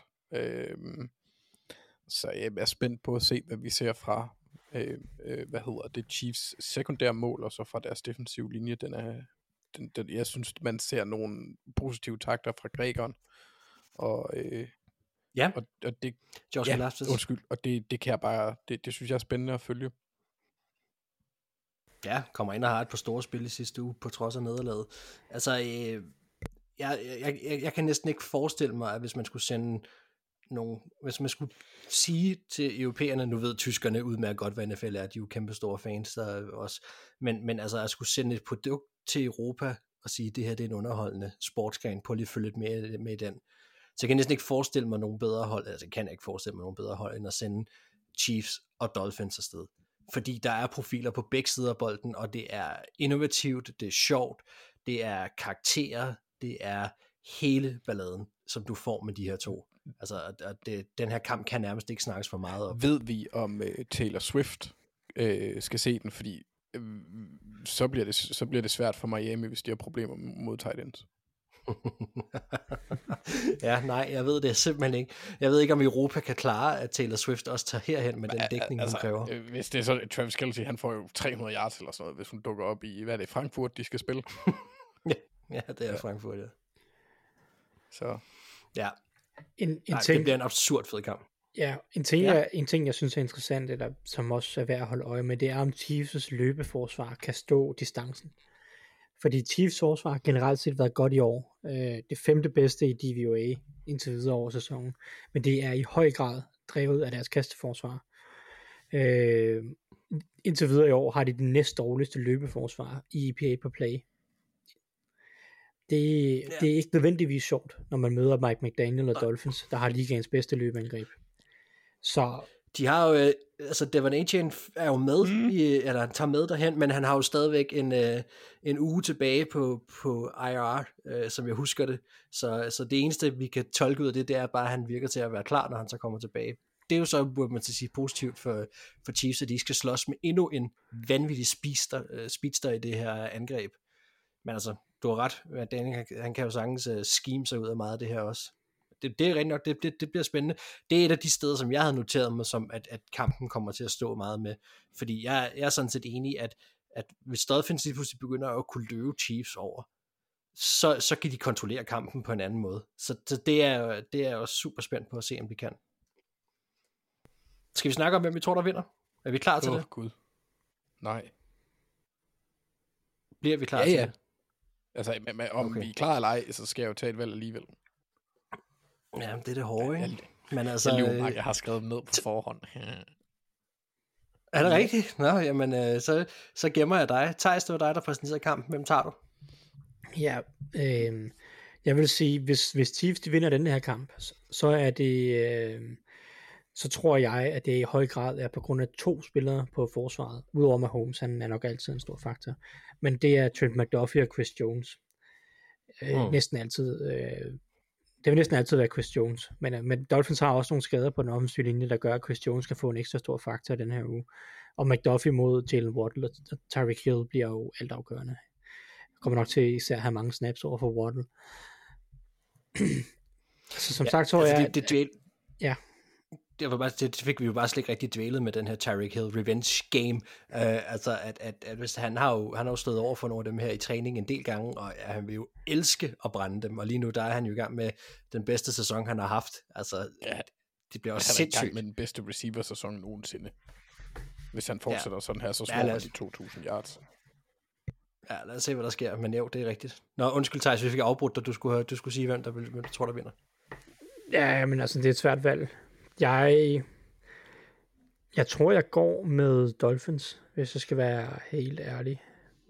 Det, jeg, jeg er nervøs for, om Chiefs angreb har, har de våben, der skal til for at følge med. Øhm, men det kan selvfølgelig godt være, at Chiefs forsvar, som de har gjort det meste af året, øh, har præsteret så godt, at, at der ikke skal 30 point til. Uh-huh. Anders? Jeg har taget Dolphins. Åh oh, gud, det havde jeg også tænkt mig. Men jeg, jeg, jeg synes- okay. Altså, altså Nå, men så gør vi alle tre Åh, så. ej, Mark, du skal også til at hente nogle kampe, bare lige uh, FYI. jeg skriver, Nej, men jeg hvad, det, Dolphins ind. Nej, vent, stop, stop, stop, stop, stop. Fordi det er jo måske Nej, faktisk... det, det er sgu for tidligt at blive influeret af det, Mark. Så langt bagud er du heller ikke. Nej, men hvis, der, hvis, hvis, man skal, hvis man skulle ligge et lykkelod i posen på et Altså, tidspunkt, og det så er på Patrick er Mahomes, så, så ved... Nej. Og jeg, jeg, det er jo heller ikke fordi, det skal ikke lyde som om, jeg var fuldstændig sikker øh, på, at, at det var Dolphins, jeg ville tage, men, men det var dem, jeg havde bestemt mig for på forhånd. Øh... Nej, jeg tager Chiefs. Godt. Vi går stadig med Dolphins. Noter Chiefs. Puppet Master. Yes, mit svar er endeligt. Peter Kær, eller hvad de hedder ham for. Ja. Ja, hvem Ja. er millionær? Ja, Nå, hans, øh, hans videre. Bilgaard. Ikke hans Bilgaard. Hans, hans, hans et eller andet. Nej, fik jeg ikke lige... Jeg Pilmark. tror, jeg, jeg, tror, jeg fik... Nej, Jamen, jeg tror, var Peter Kær ikke ham, der startede i Danmark for sådan noget... det kan godt være. Det er hans 20-30 år Pilgaard, det ikke det, han hedder ham, der havde det. Og ham Ja, også. Jo, nu er den ret, nu er, ham, nu er det ham den Okay, høje. fair. Nå, det er slet ikke det, vi skal snakke om. Højere. Øhm, Lavere. hvad laver. Vi går med Dolphins, og, øh, og jeg gik med Chiefs. Godt, Anders. Det er dig, der har været første vælger i de kampe, vi må vælge. Det er jo så at sige, det er så kun mig og dig, der har valgt kampe i den her uge, fordi vi har skåret den ene kamp væk. Men øh, hvad valgte du, da der var frit valg på? Øh, jamen altså, det var, for, for, for, det var svært i den her runde. Der er jo mange gode kampe faktisk. Der var også øh, Cowboys øh, Eagles. Pissefed kamp. Ja. Øh, Chiefs Dolphins. Stort, stort, øh, stort øh, nummer, om man vil stort nummer. Øh, Bills Bengals, som er dem, jeg valgte. L- lige så stor en kamp, synes jeg næsten. Altså, to af ligaens Ja. bedste quarterbacks, der står over for hinanden.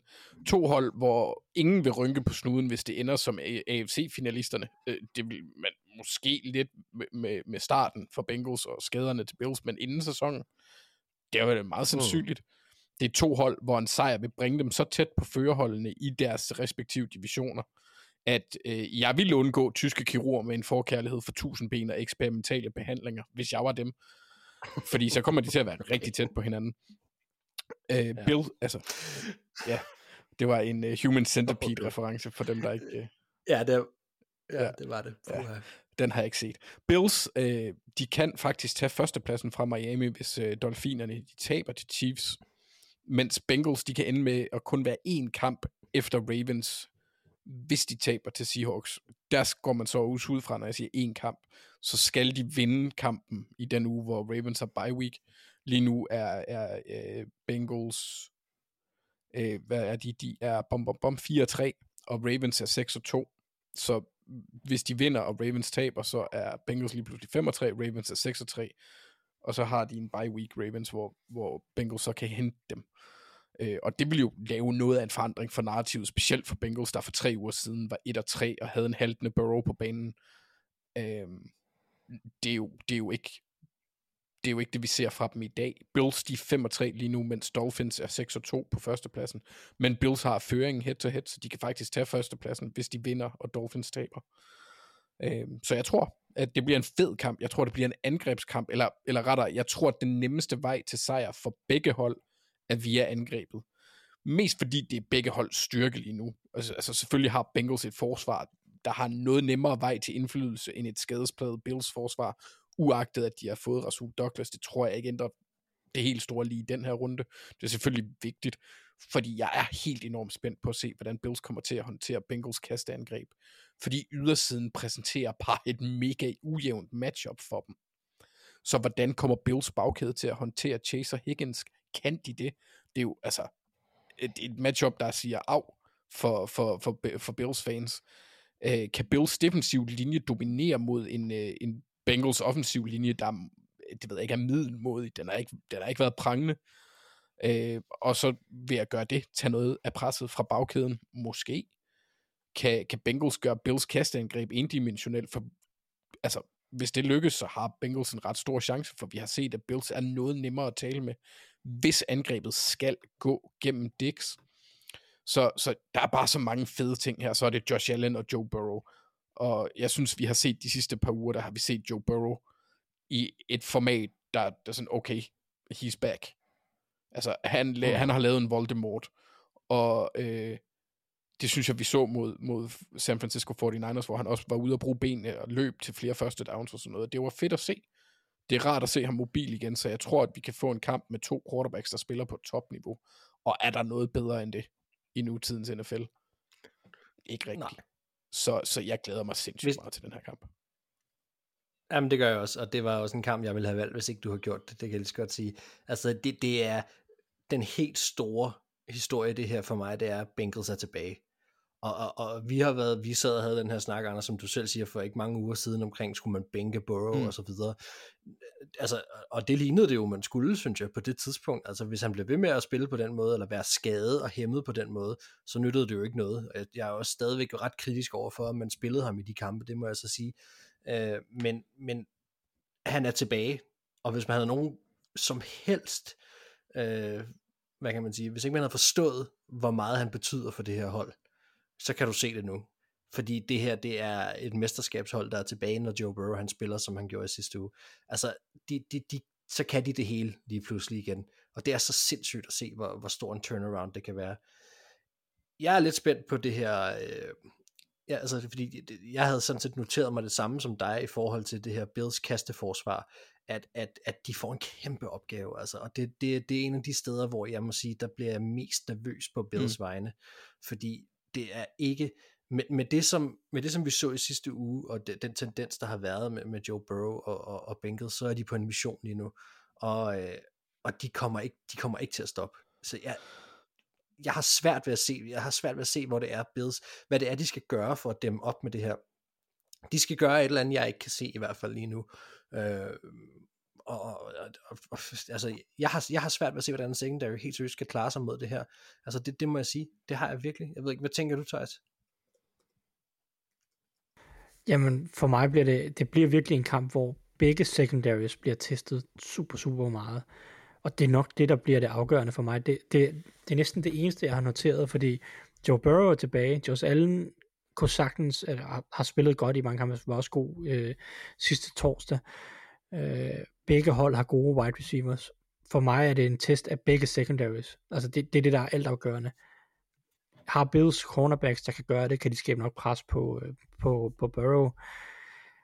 Bengals, øh, Cam Taylor Britt, DJ Turner. Det er en stor mundfuld for dem at skulle håndtere Stefan Dix og, og til dels også Gabe Davis. Altså det, det bliver virkelig, virkelig, jeg tror alt bliver afgjort af, hvilke cornerbacks, der kan håndtere det her. Det, det, det er en alt overskyggende overskrift for mig. Mm. Ja, jamen jeg, jeg, jeg, jeg, jeg er sådan set enig.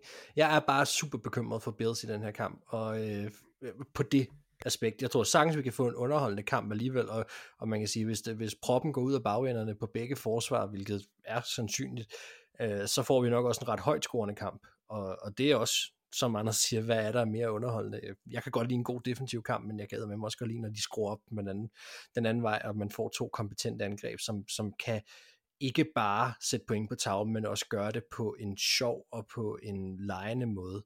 Og det kan de her to angreb. Og, og jeg vil også gerne give Josh Allen ros for det, han har gjort her på, hvad hedder det, i sidste uge. Altså jeg synes, det, det, det, der har lagt i kakkeloven til en sindssygt fed kamp. Havde du nogle særlige matchups, Anders, i, i kampen, du ville fokusere Jamen, dem på? fik jeg fitlet lidt ind i, øh, i, i undervejs, øh, om man vil. Det er, ja. det er Chaser Higgins over for, for øh, hvad hedder det?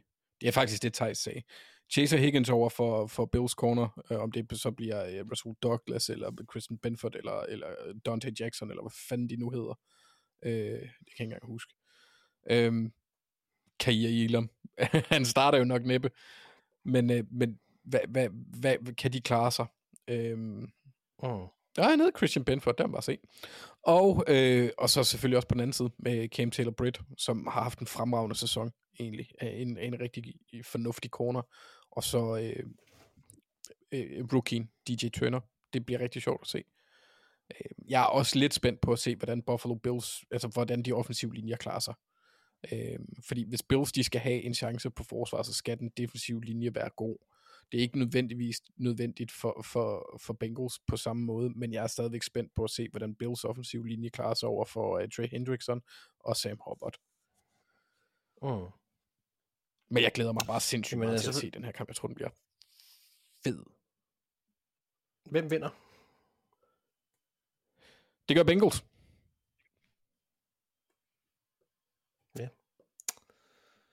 Det er jeg nok enig med dig i. Så det gør vi, betyder, at vi går med Bengals. Thijs, hvad siger du? Jeg, jeg tror faktisk, at, øh, at jeg går med, med Bills. Jeg har en eller anden fornemmelse af, af at det her det bliver, det bliver sådan en øh, Josh Allen superhero øh, kamp. Ja. Jeg kan ikke helt forklare det, hvorfor, men det tror jeg. Okay. Jamen, øh, jeg er spændt på, om du får ret.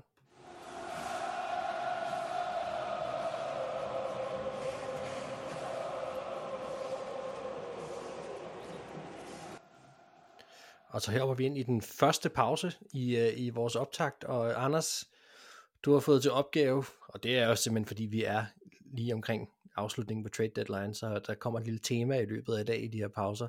Jeg har bedt dig om at komme med din top 3 over de bedste trades nogensinde. Mm. Det vil altså sige, at du har haft frit spil på kriterier, du har haft frit spil på øh, tiden og, og årstallene osv. Hvad har du fundet frem? Ja, men uh, Mark, jeg blev glad lidt, da jeg så den her opgave. Det her, det kommer til at tage lidt tid. Fordi uh, jeg har jo uh, fået lov til noget, jeg har prøvet at lægge fra mig, men som jeg har nyt og savnet. Uh, Vikings slander. Og uh, inden vi når dertil, Nej, ved du hvad, vi starter der. Min nummer et trade nogensinde, det er Herschel Walker-traden mm. fra Cowboys til Vikings. Det ja. var handlen, der lagde fundamentet til et dynasti. Og det lyder helt absurd, når man siger det her. Men man skal huske, at Herschel Walker var en øh, rigtig dygtig running back. Han var en legende fra college. Jeg mener, han gik på Georgia, men jeg kan ikke helt sikkert huske det. Øh, det er jeg ret sikker på egentlig. Men han var en rigtig dygtig spiller. Cowboys var pillelendige og havde ikke rigtig noget, så mm, Jim Johnson, han fik, øh, han fik sendt øh, Herschel Walker afsted til Vikings for otte valg fra draften. Vikings fik også nogle øh, øh, draftvalg. Det var ikke ret meget, men det var nogen. Øh, Cowboys de fik to første rundevalg, tre anden rundevalg og et tredje rundevalg. Vikings fik så Walker og fire, draft runde, øh, fire draftvalg, hvor to, de to højeste var tredje rundevalg. Og den her handel er NFL's måske største røveri nogensinde, hvilket er pudsigt for historisk, at det er jo vikingerne, der røver. Ikke her, der var det cowboyderne.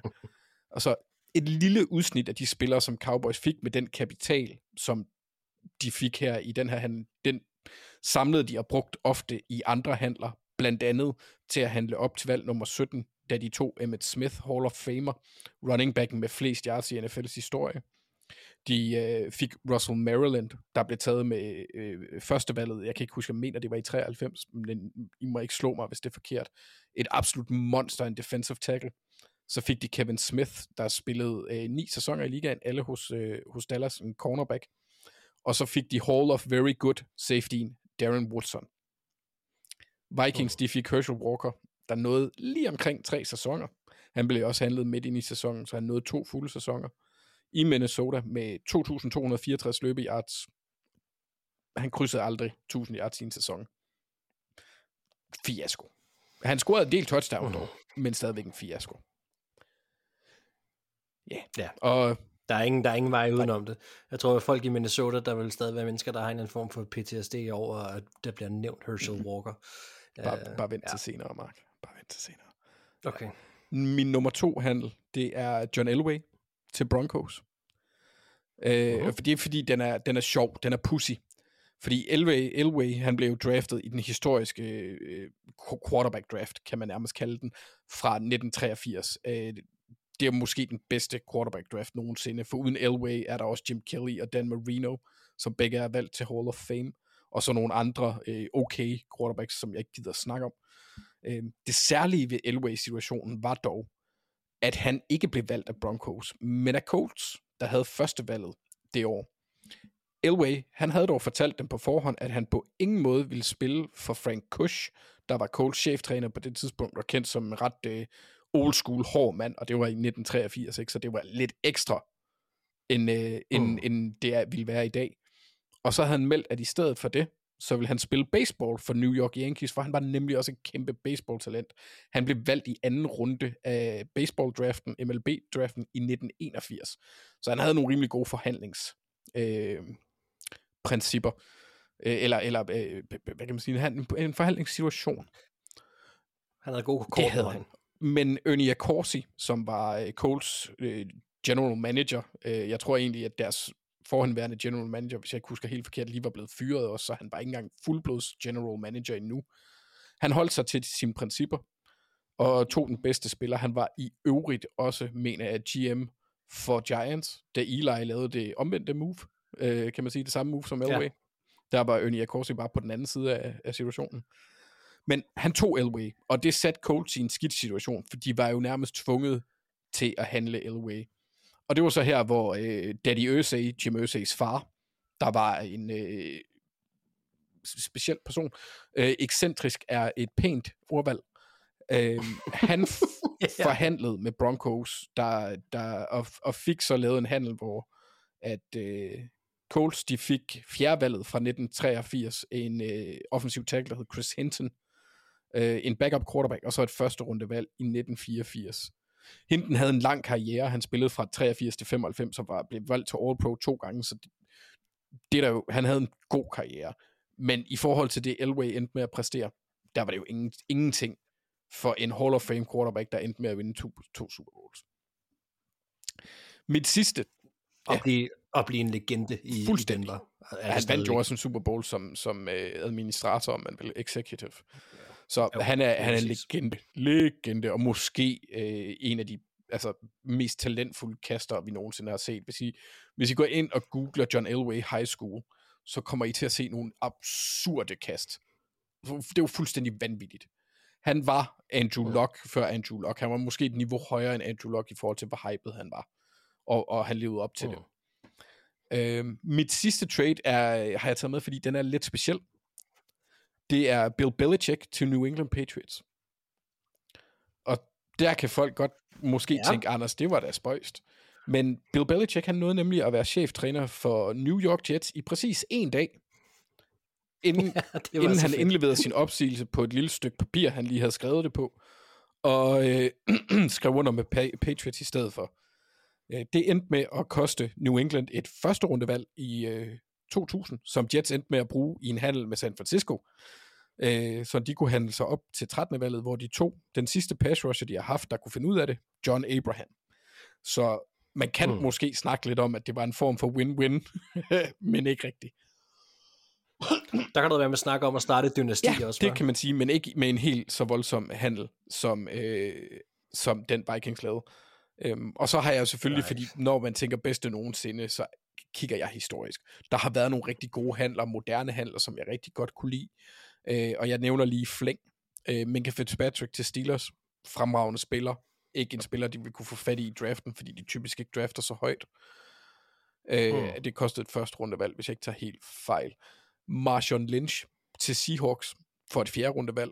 Det er jo latterligt at tænke på, ikke? Hvor god han var, og Jo. hvor vigtig han var for Legion of Boom øh, perioden. Og han er bare generelt pisse awesome. Så har jeg taget Roquan til Ravens med sidste år. Siden Ravens traded sig til Roquan, der har vi NFL statistisk bedste forsvar øh, i den periode. Han har gjort det fremragende, og altså været alle, både draftpengene og øh, draftvalgene og pengene værd. Øhm, og så har jeg en sidste en, det er Corvette væk til Vikings. Det synes jeg var en fremragende handel. Øh, vi fik et femte rundevalg for en backup punter, og vi brugte Jesus og, og vi brugte Anders. det til at, at, at, at vælge Bro- Broderick uh, Washington, der er i gang med en okay, så god sæson. Det synes jeg er fremragende. Åben, røveri ved åben lys, ved, ved, ved højlysdag. Ja, okay. Jeg troede, da du, jeg troede faktisk, du ville gribe chancen til at komme lidt Vikings positivt, og så sige, okay, Justin Jefferson, Stefan Bills, var der ikke to hold, der egentlig vandt meget godt på det også, men øh, det skulle vi ikke til, Nej, kan jeg du havde høre. åbnet for vinduet for Vikings Slander, Mark, så ved du godt, så kommer jeg til at nævne Corvette væk. Ja, det er fint. Jeg, øh, jeg lever med det.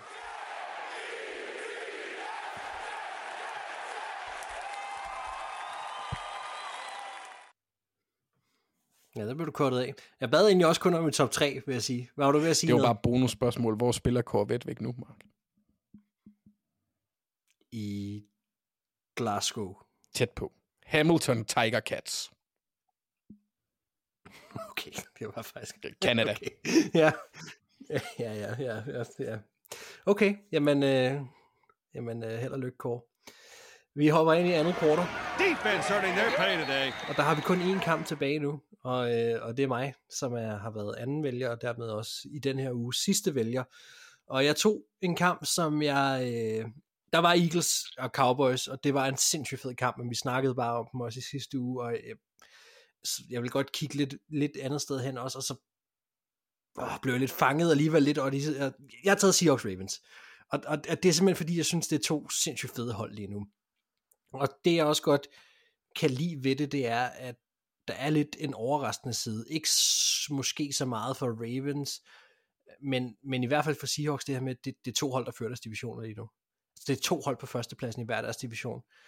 Øh, Seahawks har vundet, mens 49ers har tabt her på det sidste, og Ravens, de har jo så stået stærkt, eller de har i hvert fald stået det igennem på den måde, at, at da Bengals øh, ikke havde nogen quarterback, der sørgede de for at vinde deres kampe, om det var pænt eller ej. Og, øh, og det gør så, at de to hold lige nu ligger på førstepladsen i hver deres division. Det synes jeg er fedt. Og det her, det er en kamp, som, som jeg må, kan bare heller ikke frasige mig, har super mange fede individuelle matchups. Og hver gang vi ser på, eller snakker Seattle Seahawks for tiden, så kan jeg ikke lade være med at kigge på Rick Woolen og Witherspoon i deres bagkæde, fordi de er to pragteksemplarer af mennesker, og jeg ved godt, at det er nogen, vi har fokus på før, vi behøver ikke have det særlig meget nu, men, men, men det er bare, det er to fantastiske spillere på hver deres måde, og bygget på hver deres måde også. Og jeg kan godt, jeg, jeg, jeg er bare så spændt på at se, hvordan de her extended plays for Lamar, og de her RPO-spil, kommer til at fungere, om Safe Flowers kommer til at på en eller anden måde drive gig med dem på nogle spil, eller, eller hvem der kommer til at trække det længste strå her, fordi når man spiller mod Lamar Jackson, så skal man jo konstant være have øjnene på ham også, og, og, og hvordan han har, øh, for det første er der RPO-chance, men der er jo sådan set også hele den her med at forlænge de her spil på den måde, som han gør. Der er sindssygt spændt på at se, hvordan Seahawks secondary kommer til at reagere på det. Øhm, fordi de, de, de har bare to spillere, som også kan lidt noget andet end så mange andre. Det, det, det, det, jeg er sindssygt spændt på det her. Øh, og så har jeg det også sådan lidt, at som vi nævnte øh, i kampen, da de skulle spille mod Lions, Ravens, så stod de over for et godt løbeforsvar. Nu kørte de dem bare over alligevel, men de kastede så også bolden rigtig meget der. Men sådan synes jeg også, der er med Seahawks. Så det er også et godt løbeforsvar. Nu har de de her tilføjelser, vi allerede har snakket om i forhold til øh, via trades og, og trade deadline og så videre. Øh, så det, det er også et andet pass rush, som de kommer til at møde nu.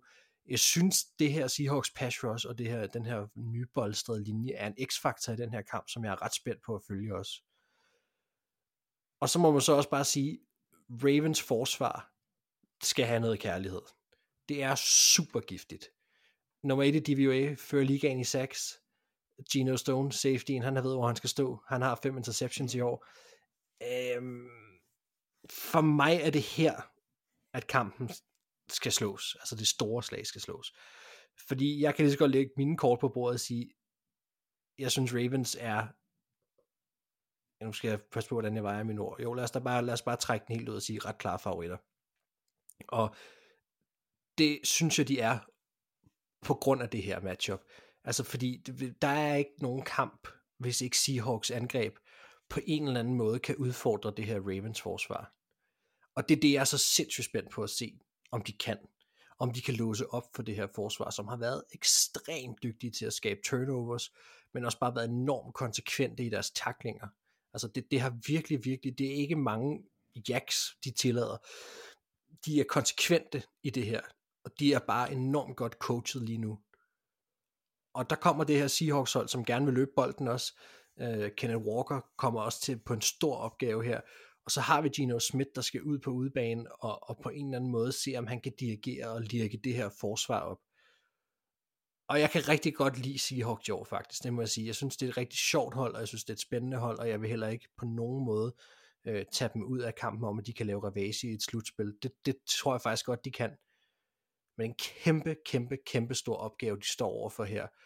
Og, og så meget jeg gerne vil tale den her kamp op, og håbe den var mere lige, så synes jeg, der er et skæld her i det her Ravens forsvar, og hvad, hvad for nogle brækker der er på det her Seahawks angreb lige nu. Men jeg ved ikke, altså Anders, det er dig, der er lidt af, hvad kan man sige, Ravens-eksperten her også. Er det, er det her, du tænker, at kampen også skal slås, eller hvordan ser du ja, på det? på, på forsvaret, jeg forventer egentlig, at forsvaret skal blive godt. Øh, der, der jeg er nervøs, det er niveauet, som angrebet øh, ligger, på, øh, ligger på for dagen. Fordi det, det svinger. Det, indtil videre har det mm. afhæng, øh, har været meget afhængigt af, om Lamar Jackson han spiller som en gud. Øh, vi havde den rigtig, rigtig gode kamp mod Lions. Det var ikke super meget scheme eller noget. Det var fordi Lamar Jackson var, er, er, er en gud. Øh, og bare det spillede som en i den kamp. Der var jo noget scheme over det også, fordi man lavede bolden i hænderne på ham, altså på en anden måde, man har gjort før. Man havde også en aggressiv coaching-tilgang i den Ja, kamp. problemet var jo så, at det gjorde man egentlig også mod Cardinals. Der fungerede det bare ikke. Der kastede man også bolden for meget, hvilket er spøjst at sige, fordi man skal jo spille efter forholdene. Øhm, og der mm. kunne man jo se i anden halvleg, vi havde, øh, det skal også siges med Ravens, havde ikke vundet den kamp, hvis det ikke var fordi Josh Dobbs, han var god til at kaste til Lilla, så glæd dig, Mark. Øhm, ja. Fordi det, det var ikke godt. Øh, forsvaret, der var angrebet, havde ikke nogen rytme, og det er generelt det, der er et problem for Ravens, det er, at der findes ikke, altså det ser ikke ud som om, at der er en, øh, en, en, en plan med det, altså en rytmeplan, det bliver i hvert fald ikke skabt øh, Øh, øh, øh, hvad det hedder, sequencing, play sequencing, virker ikke super godt. Øh, eller virker ikke til at, at, at hænge fast. Det virker til at være meget afhængig af Lamar.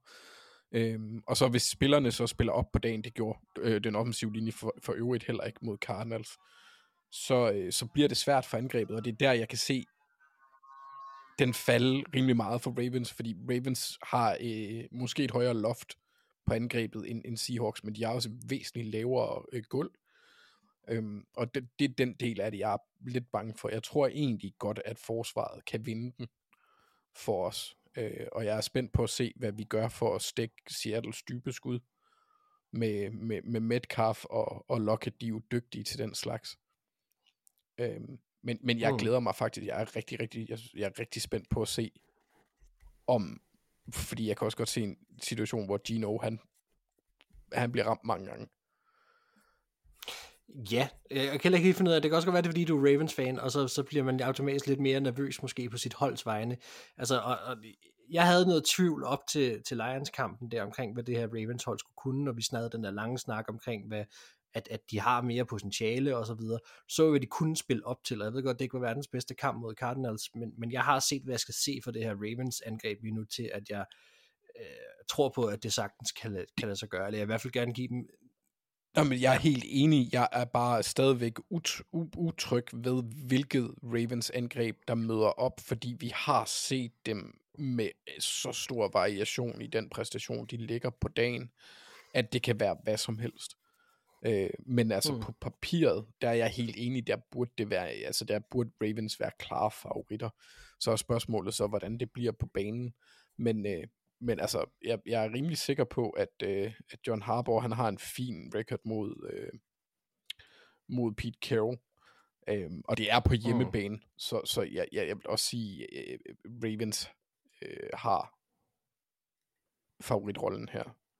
Øh, men, men jeg er Ja. ja. stadigvæk nervøs for angrebet, fordi det virker det, altså det virker ikke til, at, at det helt er sivet ind, og at systemet sidder på ryggraden, og det kan også godt nogle gange virke lidt som om, at de prøver at forsere et touchdown til Odell, øhm, fordi han, han har ikke grebet et endnu, og det er tydeligt, det var også tydeligt i sidste øh, weekend, at Cardinals laver en, øh, han har fået rigtig mange penalties, øh, Beckham, og de laver en penalty, og skader. Øh, øh, ja, men de laver en defensiv pass interference på ham, og han fliner fuldstændig. Så jeg tror, det der Mm. med, at han ikke har et touchdown, han har jo ikke grebet et touchdown siden hvad, Super Bowl.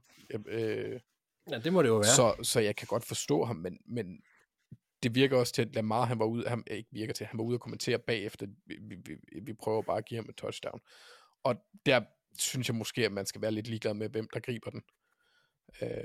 ja. Men altså, uanset hvad, uanset hvor dårligt holdet spiller, så kommer Lamar stadigvæk til at lave umenneskelige spil. Vi så det også mod Cardinals til, øh, på touchdownet til øh, Mark Andrews. Hvis I kan finde, jeg kan prøve at se, om jeg kan finde det, der er sådan en vinkel, hvor du ser det fra endzone af, øh, eller, eller fra den modsatte endzone, så man ser Lamar bagfra.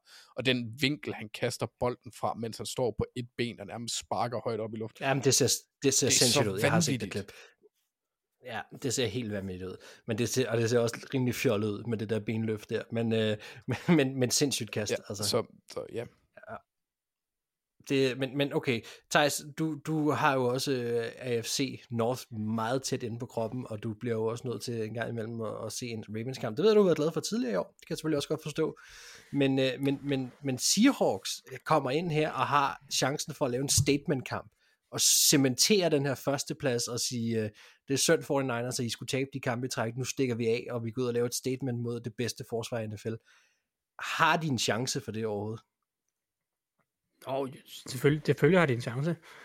Øh, øh, Seahawks er et godt hold. Øh, ret balanceret med, med kvaliteter næsten hele vejen rundt.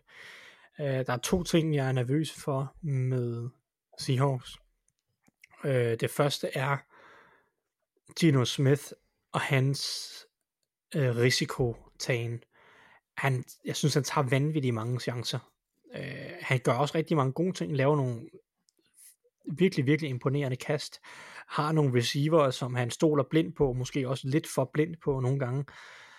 Øh, men jeg er virkelig nervøs for det her opportunistiske øh, playmaking og, og sådan rigtig velcoachet Ravens forsvar. Om han kan slippe afsted med det. Altså jeg, jeg har brug for lidt, hvis jeg skal, hvis jeg skal flytte Seahawks op i den der absolute topkategori af NFL-hold, så har jeg brug for at se Geno Smith over en kamprække øh, spille mere fejlfrit.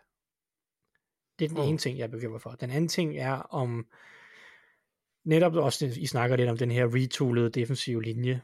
Øh, For mig at se, den måde du kan slå Ravens på, det er ved at få Lamar til at holde på bolden.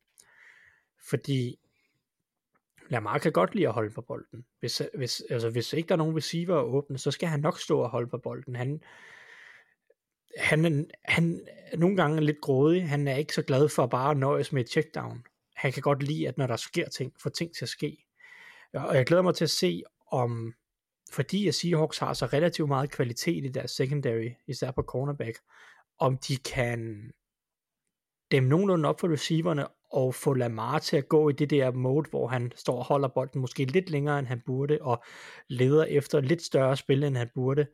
Øh, Og det bliver sådan lidt det der Lamar Hero Ball, som Anders også ligger, lidt ligger op til, at der bliver lagt rigtig, rigtig, rigtig meget på Lamars skuldre.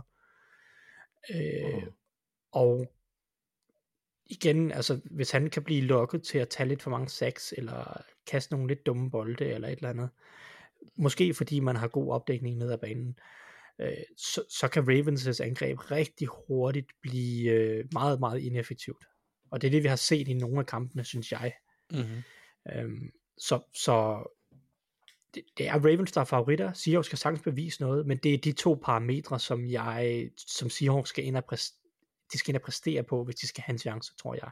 Jeg synes også, du har en god pointe, ja. fordi en af de ting, vi også så, det skal Seahawks også gøre, de har nok også, de har også spillerne til det. Cardinals var rigtig gode til at lukke ned for Lamars løbemuligheder også, så de dækkede både af ned ad banen, øh, og, og havde nogle sjove og interessante opstillinger, synes jeg egentlig på forsvaret. Det var, øh, jeg er blevet lidt fascineret af Cardinals defensiv efter den kamp.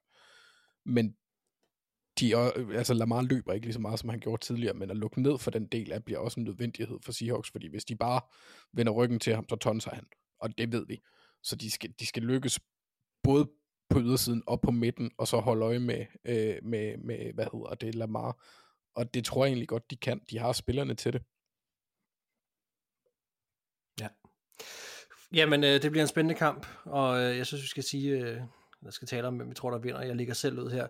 Jeg holder fast i min øh, i Ravens som, som favoritter, og dem, der jeg tror i sidste ende trækker den hjem. Thijs? Jeg tror, at Ravens tager den her også. Altså det, er- Ja. det de er for solide, og Lamar Jackson spiller for godt. Og jeg, jeg, jeg tror ikke, jo, Smith kan øh, undgå fejlene. Jeg er bange for dem. Nej. Ja, jamen øh, enig. Og det vil så sige, at vi allerede nu ved, at vi går med øh, Ravens, men mm. Anders, tør du også gå Jamen, jeg har jo Ravens? skrevet det ned på forhånd, Mark. Ja, men har du Ja. så tur det? Det har jeg. Godt. Det er en, det er en hjemmekamp. Jamen, så så- det, det, og vi er favoritter. Jeg bliver nødt til ikke at fedt spille den hele tiden. Og det har, altså, i sidste ende har det jo heller ikke nogen indflydelse på, hvad jeg vælger ud over, at jeg kan sige, hvis de taber, så i det mindste havde jeg ret i picks. Så, ja, okay. Yes. Jamen, vi, øh, vi går med Ravens, og det bliver enstemmigt. Og så lad os hoppe ind i en uh, halftime. Og her i halftime, der holder vi stilen med, med den her trade deadline. Og jeg bad Anders om at finde de bedste trades. Jeg har selv givet mig den opgave, eller min egen opgave, at sige, nu prøver jeg at finde de tre værste trades i nyere tid. Og det er, det er for, at, øh, at vi ikke skal springe for meget rundt, men at vi, vi nu har jeg så sat en, ting- en, hvad kan man sige, en regel om, at ikke gå længere end 10 år tilbage. Og jeg har forsøgt at sprede det lidt ud over årstallene. Og vi skal starte i 2013, Mm. hvor at Colts, de henter en running back i Trent Richardson for et første rundevalg. Altså, Trent Richardson, han blev øh, valgt nummer 3 i draften i 2012 af Cleveland Browns. Efterfølgende, der løber han for lige omkring 1000 yards og 11 touchdowns. For så derefter næste sæson, ret chokerende må vi så også sige, at blive sendt til Coles allerede i uge 2 af den efterfølgende sæson. Og prisen? Ja, det var et første rundevalg. To år efter, der bliver Richardson cuttet for Coles, og han har ikke spillet i NFL siden. Det er et dårligt trade. Så hopper vi op til 2018. Og der skal vi til Chicago Bears. Som, øh, og det er også her, det må jeg så sige, det er altid hårdt at være bagklog. Og jeg synes, man skal trykke på aftrækkeren, når man tror på, at ens quarterback er i draften og er inden for rækkevidde.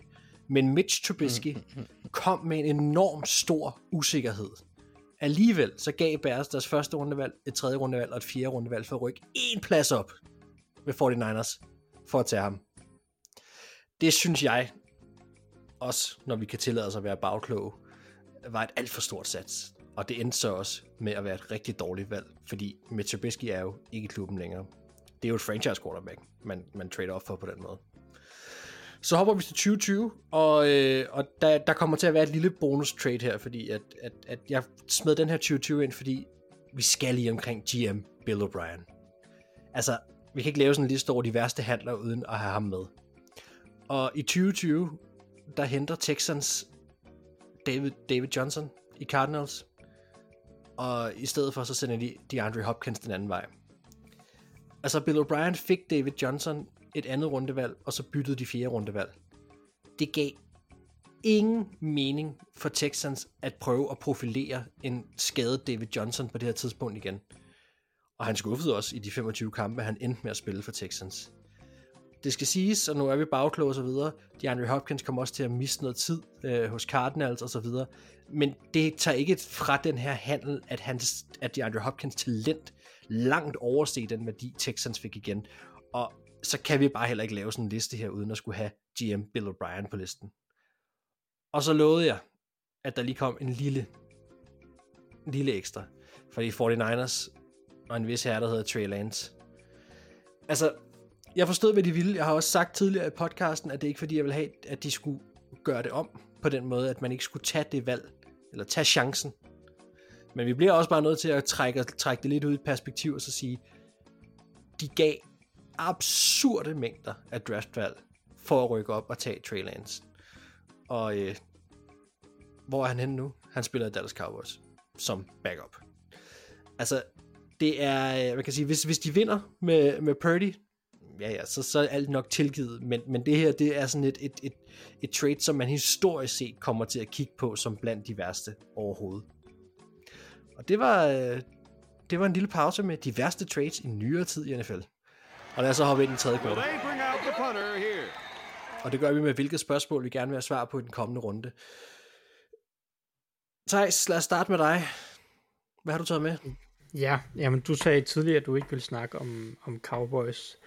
Øh, fordi vi snakkede så meget om Cowboys og Rams til dels i sidste uge. Øh, men jeg bliver nødt til at, at, at tage den her kamp, som de har mod Philadelphia Eagles, og det er, det er gennem Cowboys briller, fordi nu snakker vi meget om sidste uge, vi var også lidt hårde ved dem, måske også lidt hårdere, end vi burde have været, og der var egentlig nogle pointer sidste uge omkring, at øh, hvor meget vægt ligger man i det her øh, 49ers nedslagning, og så den her flunk øh, mod, mod Cardinals, og hvor meget vægt skal det så have, fordi de har også haft nogle mm. rigtig imponerende kampe, og det havde de så også i weekenden, da de vinder 43-20 over Rams. Øh, men det er bare så svært at finde ud af, hvad Cowboys er, når den ene uge, så taber de kæmpe stort og ligner, jeg ved ikke hvad. Den næste uge, så vinder de kæmpe stort og, og ser mega gode ud. Nogle gange på en billig baggrund og, og, og sådan nogle ting. De har spillet en tæt kamp i år, det var mod Chargers øh, for tre uger siden.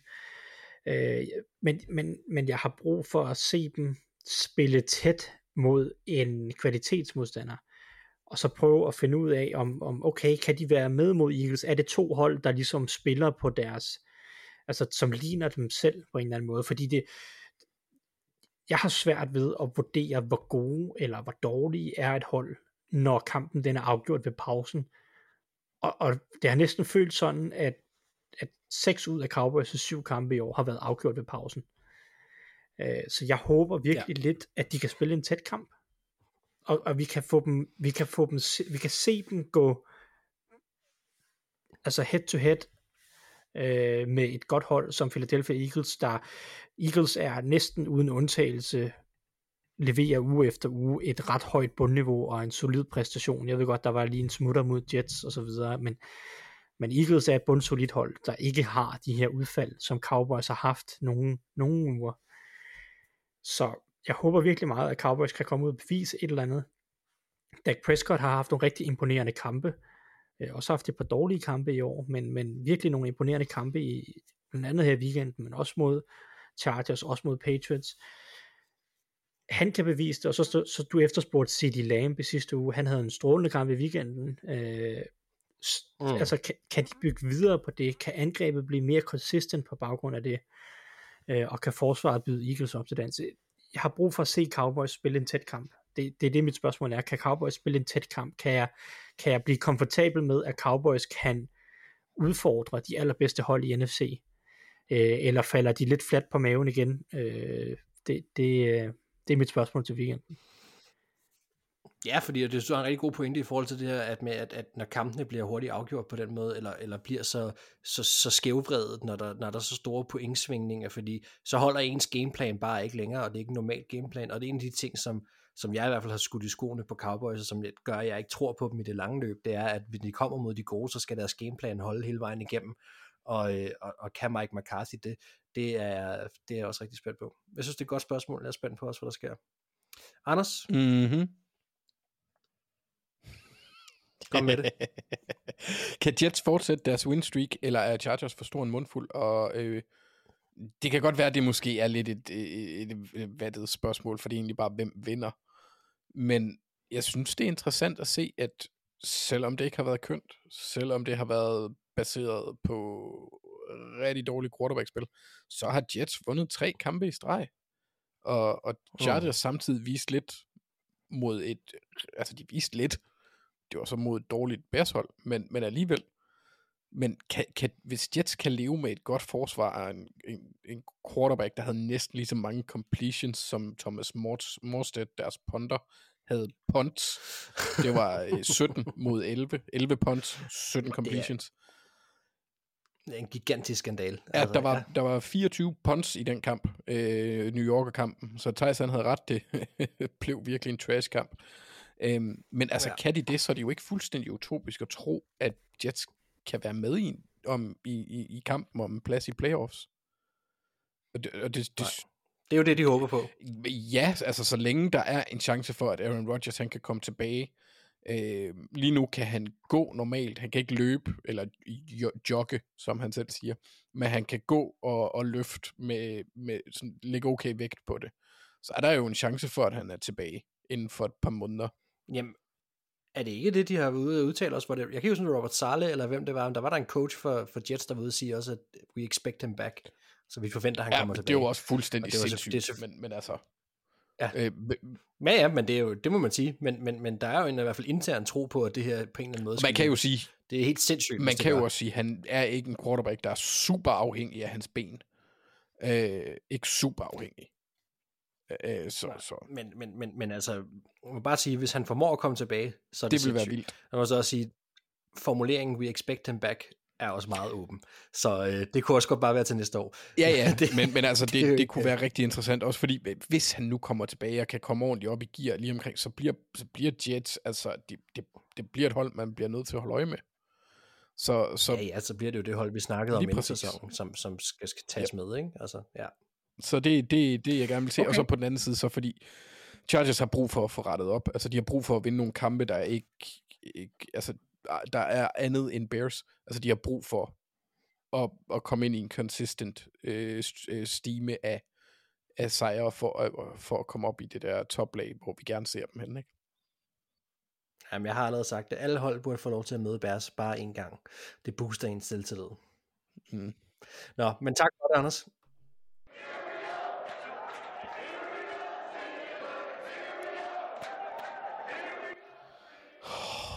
Og Tejs, så hopper vi ind i den sidste pause for den her uge. Det er ugens anbefaling. Jeg har været lidt tricky den her gang, og, og, og jeg, vil, jeg vil godt holde det i det her trade deadline spor, og nogle af de nyheder, vi snakkede om til at starte med osv. Så, så nu får du lov til at give en anbefaling til et NFL-hold. Og din anbefaling må lyde på, hvem er den næste head coach, der burde blive fyret? Oh, Jamen, øh, det, hvem, hvem har behov ikke... for at få løftet Hvem har fået for løftet momentet, for, for, for ryddet ud, for skiftet, øh, for skiftet hele, hvad kan man sige, styrelsen og ledelsen ud? Hvem har behov for at få ryddet op? Ja, det, er der, det er der sikkert masser, der kunne... Jeg havde, øh, jeg havde læst det som bare en normal ugens anbefaling. Uh, så jeg havde fundet, fundet ting, øh, som jeg synes er sjovt at læse. Men, men jeg kan da sagtens nævne et par head coaches, som, jeg vil, som jeg vil smide på bordet, hvis jeg var i NFL-hold rundt omkring. Men så skal, jeg, skal jeg jo kun vælge en. Det er jo nok den, den svære del du, af det her. Altså jeg Du har, vil... du har øret på, på en NFL-klub, men du må selv vælge. Ja. Jeg må selv vælge, hvem jeg... Nå, altså hvis jeg selv må vælge, hvem... Altså hvis jeg må bestemme, så kunne jeg godt tænke mig, øh, at... Øh, at Dolphins de fyrede Mike McDaniel, så han kunne komme til Pittsburgh. Nej. Øh, nej. nej, nej, nej, nej, nej, nej. nej, nej, nej. Okay, okay, okay, okay. okay. Øh, nej, jeg vil sige, Jeg ville nok skille mig af med øh, Dennis Allen. Matt Eberflus, han burde nok også ryge. Men det tror jeg også. Jeg, jeg har... Hvis jeg kunne... Jeg, det er også lidt sent. Jeg, jeg tror, jeg tager Saints og Dennis Allen, fordi jeg kunne godt tænke mig, at Saints de nul startede deres, øh, deres gøjl. Jeg, jeg forstår ikke, Mm. at de bliver ved med at køre i det der win now, øh, trade sig til spillere, og holde fast på den gamle stamme. Jeg, jeg tror, jeg har brug for at se, øh, at- at Saints de starter forfra. Øh, det, det, og det, det bliver sgu nok lidt uskyndt, fordi de har øh, et forfærdeligt cap-situation, og de har en aldrende trup, og de har en lidt aldrende quarterback, det er Derek Carr, og for få unge profiler til at bære holdet. Øhm, så, så, så det vil jeg nok, altså jeg håber virkelig, at Saints, de, de indser, at de kan blive ved med det her med at prøve at være konkurrencedygtige, fordi det tror jeg ikke giver mening, og jeg tror heller ikke, Dennis Allen er øh, manden, der kan, der kan gøre det her for Saints.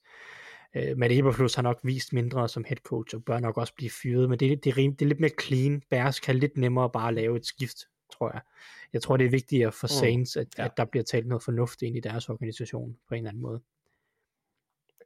Ja. Så det er der, mit valg falder Ja, men jeg synes faktisk, det det er meget godt bud. Lidt overraskende egentlig også, men, men jeg havde, ikke- det, var ikke, det var nok ikke det, jeg selv havde tænkt først. Men øh, jeg synes faktisk, det er meget spændende. Hvis jeg skal gå med en normal ugens anbefaling, så vil jeg jo sige, at Nikolas Isak Jørgensen, han har lovet mig, at der kommer forfærdeligt meget Matt Canada slander i hans Thursday Night Football optakt, som kommer ind på Google Klud, ikke? Og det bliver man simpelthen nødt til at gå ind og læse, fordi at, at dagen starter bare bedst, når man raser lidt på Matt Canada. Altså det, øh, Ja. det, det bliver jeg så lige nødt til at anbefale. Men det er også her medgivet videre. Det er her medgivet videre. Og så må vi så også sige, Gail Benson ejer i uh, New Orleans Saints. Lyt lige på Thijs Joanger, ikke? Det, det, det bliver man lige lidt klogere Gør af. som Mark Davis. Lyt til det ovale kontor. Præcis.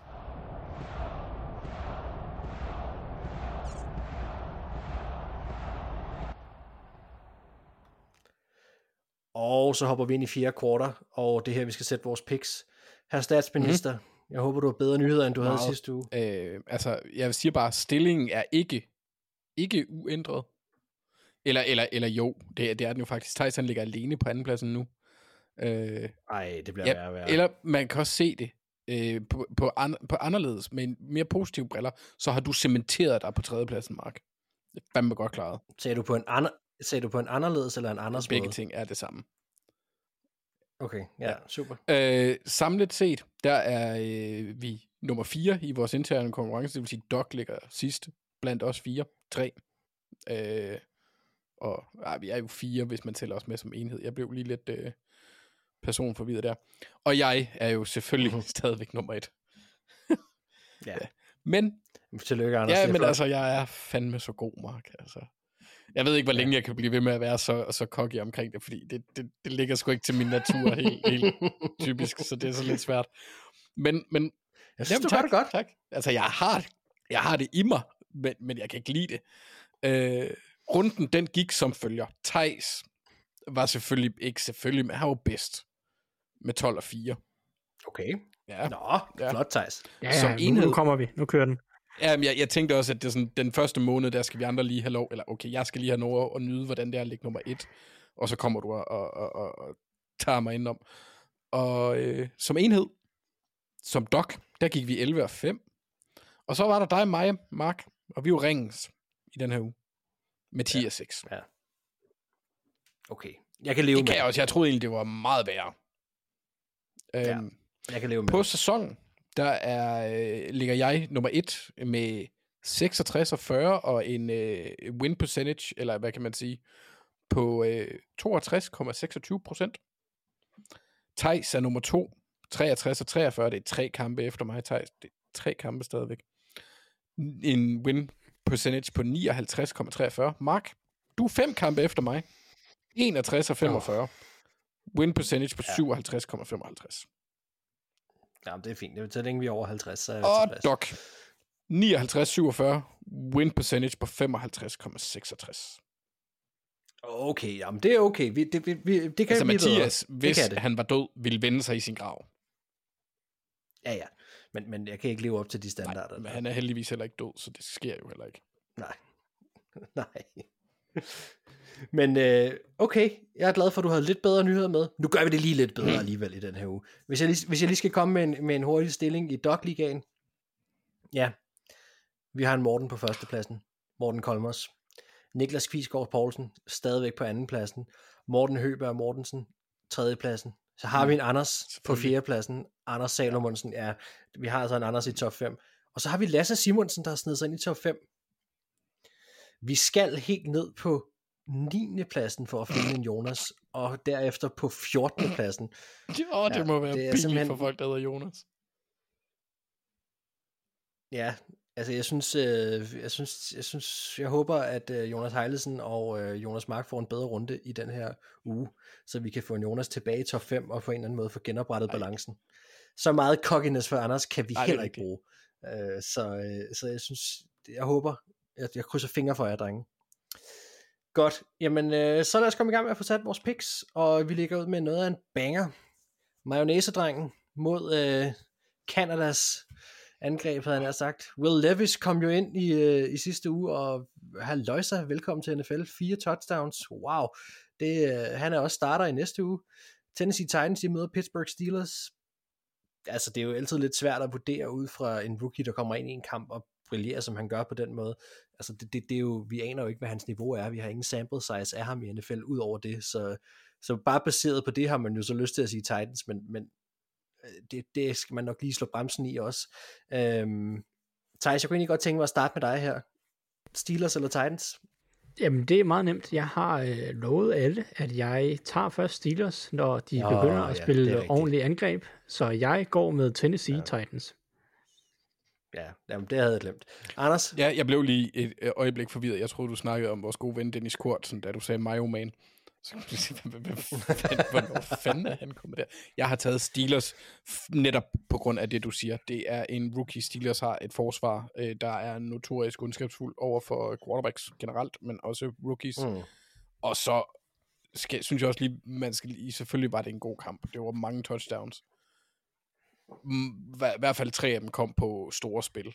Jeg tror ikke, at Steelers Mm. kommer til at spille så udisciplineret, at de lader øh, DeAndre Hopkins være så fri så ofte. Nej, jeg går også med Pittsburgh Steelers. Øh, shit, Mark. Det går ikke så godt. Det Øhm. gjorde vi også i sidste uge. Ja, men øh, det gør jeg også her. Så har vi Kansas City Chiefs mod Miami Dolphins. Der går vi med Dolphins. Jeg havde dog valgt Chiefs. Det kan være, jeg kan hente noget på det der. Nå, og så har vi den her Atlanta Falcons mod Minnesota Vikings kamp.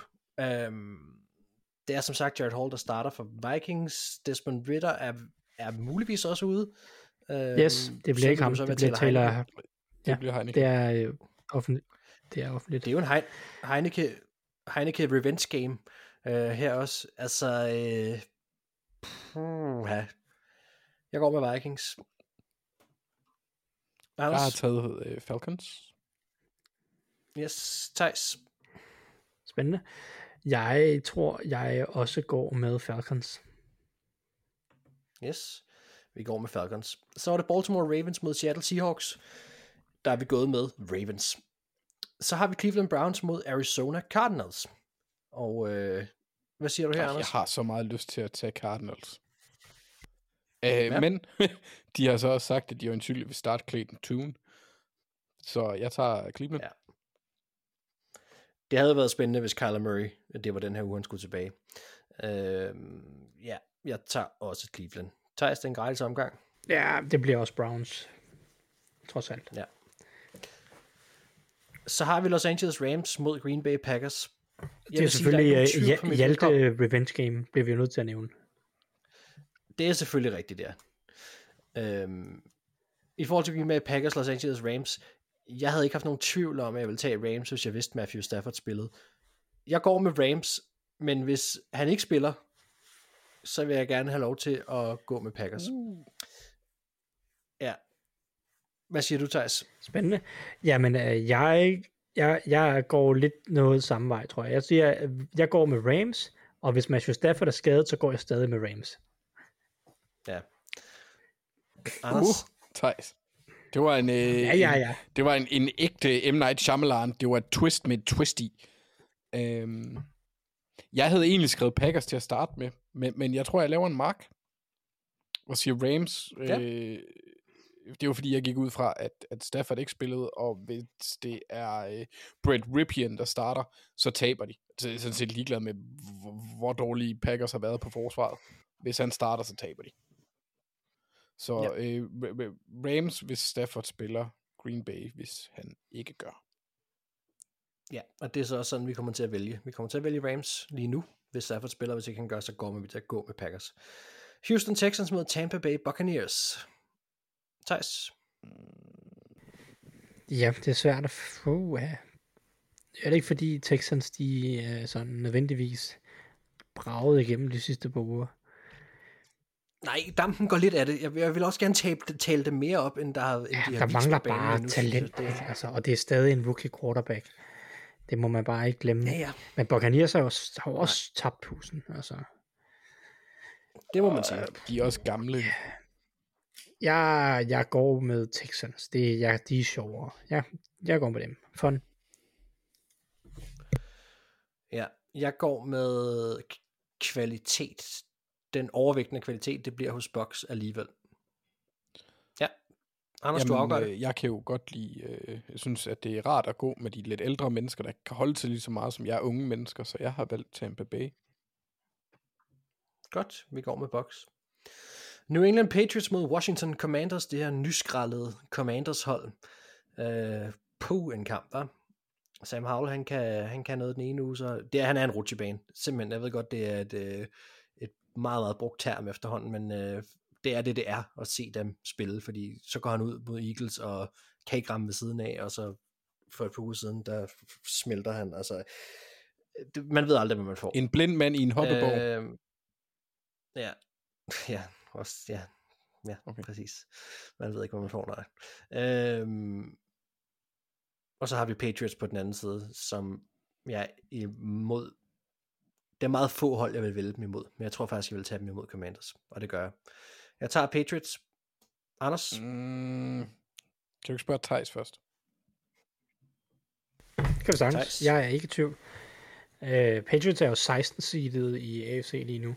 Det er, det er alligevel ikke mange gange. Jeg tror, man kan sige det efter 8 uger i en sæson.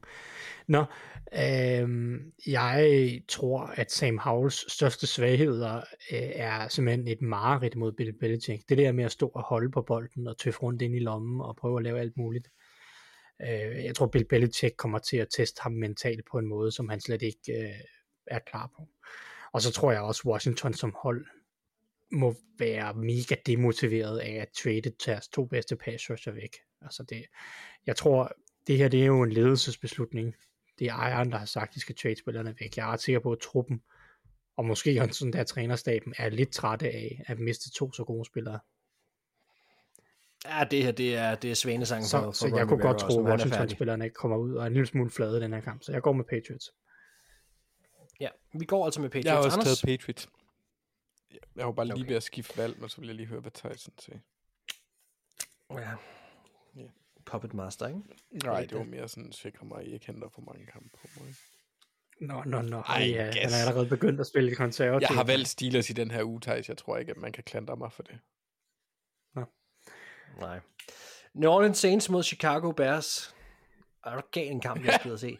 Øhm. Godt. Anders, kom med Jeg har taget New Orleans. Øh, Alvin Kamara er god. Jeg synes ikke, der er ret meget opmuntrende omkring Bears. Fantastisk argument. Alvin Kamara er god. I Ja, den her kamp synes jeg, det er et øhm, ret godt argument. Ja, men jeg tager også Saints. Men øh, Thijs, Alvin Kamara er god. Er det nok? Ja, altså hvis det er Tyson Bajan, der starter, så går jeg med Saints. Og hvis det er Justin Ja. ja. Fields, der starter, så går jeg også med Saints. oh, Ja. har Vi går alle sammen med Saints. Jeg så, fordi jeg kan først se, at Josh Allen, han har ikke trænet i dag, på grund af en skulderskade. Så det, øh. Okay. Mike, det skal du... Det hvis han er skadet, så tager jeg altså Bengals, by the way. det kan jeg godt forstå. Ja, det kan du ikke, den er låst. det. Det skulle du have sagt, da det var. Den er låst, Thijs. Det er altså satans, når Mark han finder den indre socialdemokrat frem. Der er bare ikke noget at gøre så. nu, nu skal jeg Bills er- igen, Anders, i det her. På, det, på, deres, på deres injury report, så har de skrevet, at Russell Douglas han ikke trænet, fordi he just got here. Hvor er det dumt. Det er det. det er stærkt. Nå, til noget, der ikke er så stærkt. Carolina Panthers mod Indianapolis Colts. Bryce Young er kommet lidt i gang. Øhm, pff. jeg tager Colts. Thijs. Ja, Frank Reich, revenge game. Øhm, Mhm. Jeg går også med Colts, tror jeg. Vi går altså samlet med Colts. Jeg har taget Carolina Panthers, så jeg vil ikke anklages for at være konservativ. Godt. Jamen, øh, vi trækker anklageren tilbage. Så har vi Raiders mod New York Giants. Jeg har taget Giants. Er, jamen, Daniel Jones, det, kommer han tilbage? Hvis han ikke gør, så tager jeg nok Raiders. Men jeg kan ikke lide, jeg vil ikke rigtig tage Raiders i den forfatning, de er i lige nu. Øhm, Jeg satte sgu på Aiden O'Connell. Ja, jeg tager Raiders. Det er min uh, what the f kamp i den her måde. i den ah, her så uge. what det fandme jo heller ikke. Ah, lidt, lidt, synes jeg, den er. Jeg tager Raiders. Thijs. Raiders. Yes. Så har vi den her Eagles mod Cowboys kamp.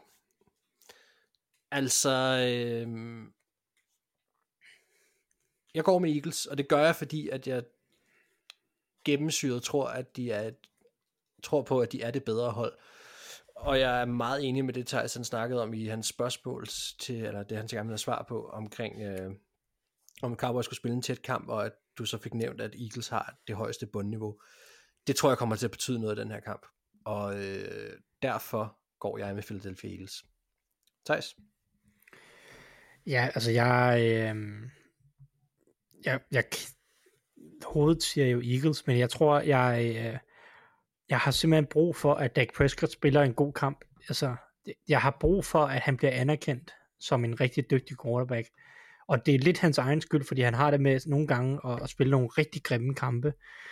Øh, også nogle gange på nogle rigtig dårlige tidspunkter. Det er hans egen skyld. Det er da 100 Og jo, Det men er det er ikke kun 100% hans hans egen egen skyld. skyld. Altså, det kan, der er også andre faktorer, der nogle gange gør, at han spiller en grim kamp, ikke? fordi så falder den offensive linje helt fra hinanden, eller øh, et eller andet. Ikke? Men, men jeg synes, han er en, jeg synes, han er en undervurderet quarterback lidt. I hvert fald, når han er på sit A-game, og det har han været i nogle af de sidste par uger. Og jeg, jeg, har lidt, jeg, jeg håber lidt, at han spiller en god kamp, så, så han, kan, han kan få lidt shine. Øh, og så også bare fordi, så går medierne lidt i selvsving over i USA, når Cowboys de spiller en god kamp. Øh, så jeg tror, jeg siger Cowboys, for øh, det, det vil være mest kaotisk og sjovt. Anders, du afgør det. Ja, det er ikke så godt, for jeg gik lige ind og kiggede på deres historik. Øh, Eagles Cowboys indbyrdes, så de sidste øh, fem opgør, der er Cowboys 4-1. Det er lidt Ja. overraskende. Øh, Mhm. mm-hmm. Men går jeg havde med? taget Eagles, da, inden jeg startede, så jeg tænker, jeg bliver ved dem. Øh, Vi går med Eagles. Så var der Bengals mod Buffalo Bills, der er vi gået med Bengals. Og så har vi den aller, aller sidste kamp, som er New York Jets mod Los Angeles Chargers. Altså, der burde, der burde jo ikke være noget, der gjorde, at Justin Herbert ikke, altså at alene bare det, de havde ham over for det her spørgsmålet altså, er, hvor stor er forbandelsen over Chargers, kontra hvor elendig er Zach Wilson? Jeg, godt, så får du min, min what the fuck her. Jeg går med New York Jets. Og det gør jeg også, og det bliver lidt sådan en principting også over, øh, jeg var- havde at skulle gå med Brandon Staley efter mit rant i sidste uge. Jeg gider heller ikke nu. Det her, det er også bare sådan, det er, nu, nu kan de blive udstillet igen, og det gør, bliver de sikkert. Så, så der kommer ikke noget mere teknisk bag mit svar, end at øh, jeg tror, at de kommer til at lave en Chargers. Så kommer Jets. Thijs. Jeg går med Chargers. Ja, Ja, hvad Anders? skal der til, før at du vil vælge Chargers? Igen. de kunne fyre Brandon Okay, så går jeg med Chargers, fordi så øh, bare, bare for sjov. Ja, det er også det mest ja. Ja. fornuftige, hvis vi kan tænke på Docs samlede score. Godt, jamen øh, vi går altså med Chargers. perfekt. Og så fik vi sat vores picks, og det afslutter fire korter, og det afslutter også det her noget lange program efterhånden. Yes, dreng, vi kom igennem det. Øh, trade deadlines, skader, kontraktforlængelse, optakt her til uge 9. Det går sindssygt stærkt i, øh, i NFL i øjeblikket. Med mig i denne omgang, der har jeg haft Anders Kaltoft og øh, Thijs Schwanger, og mit navn er Mark Skaffelovgaard. Der er ikke så meget andet tilbage at sige, at vi lytter.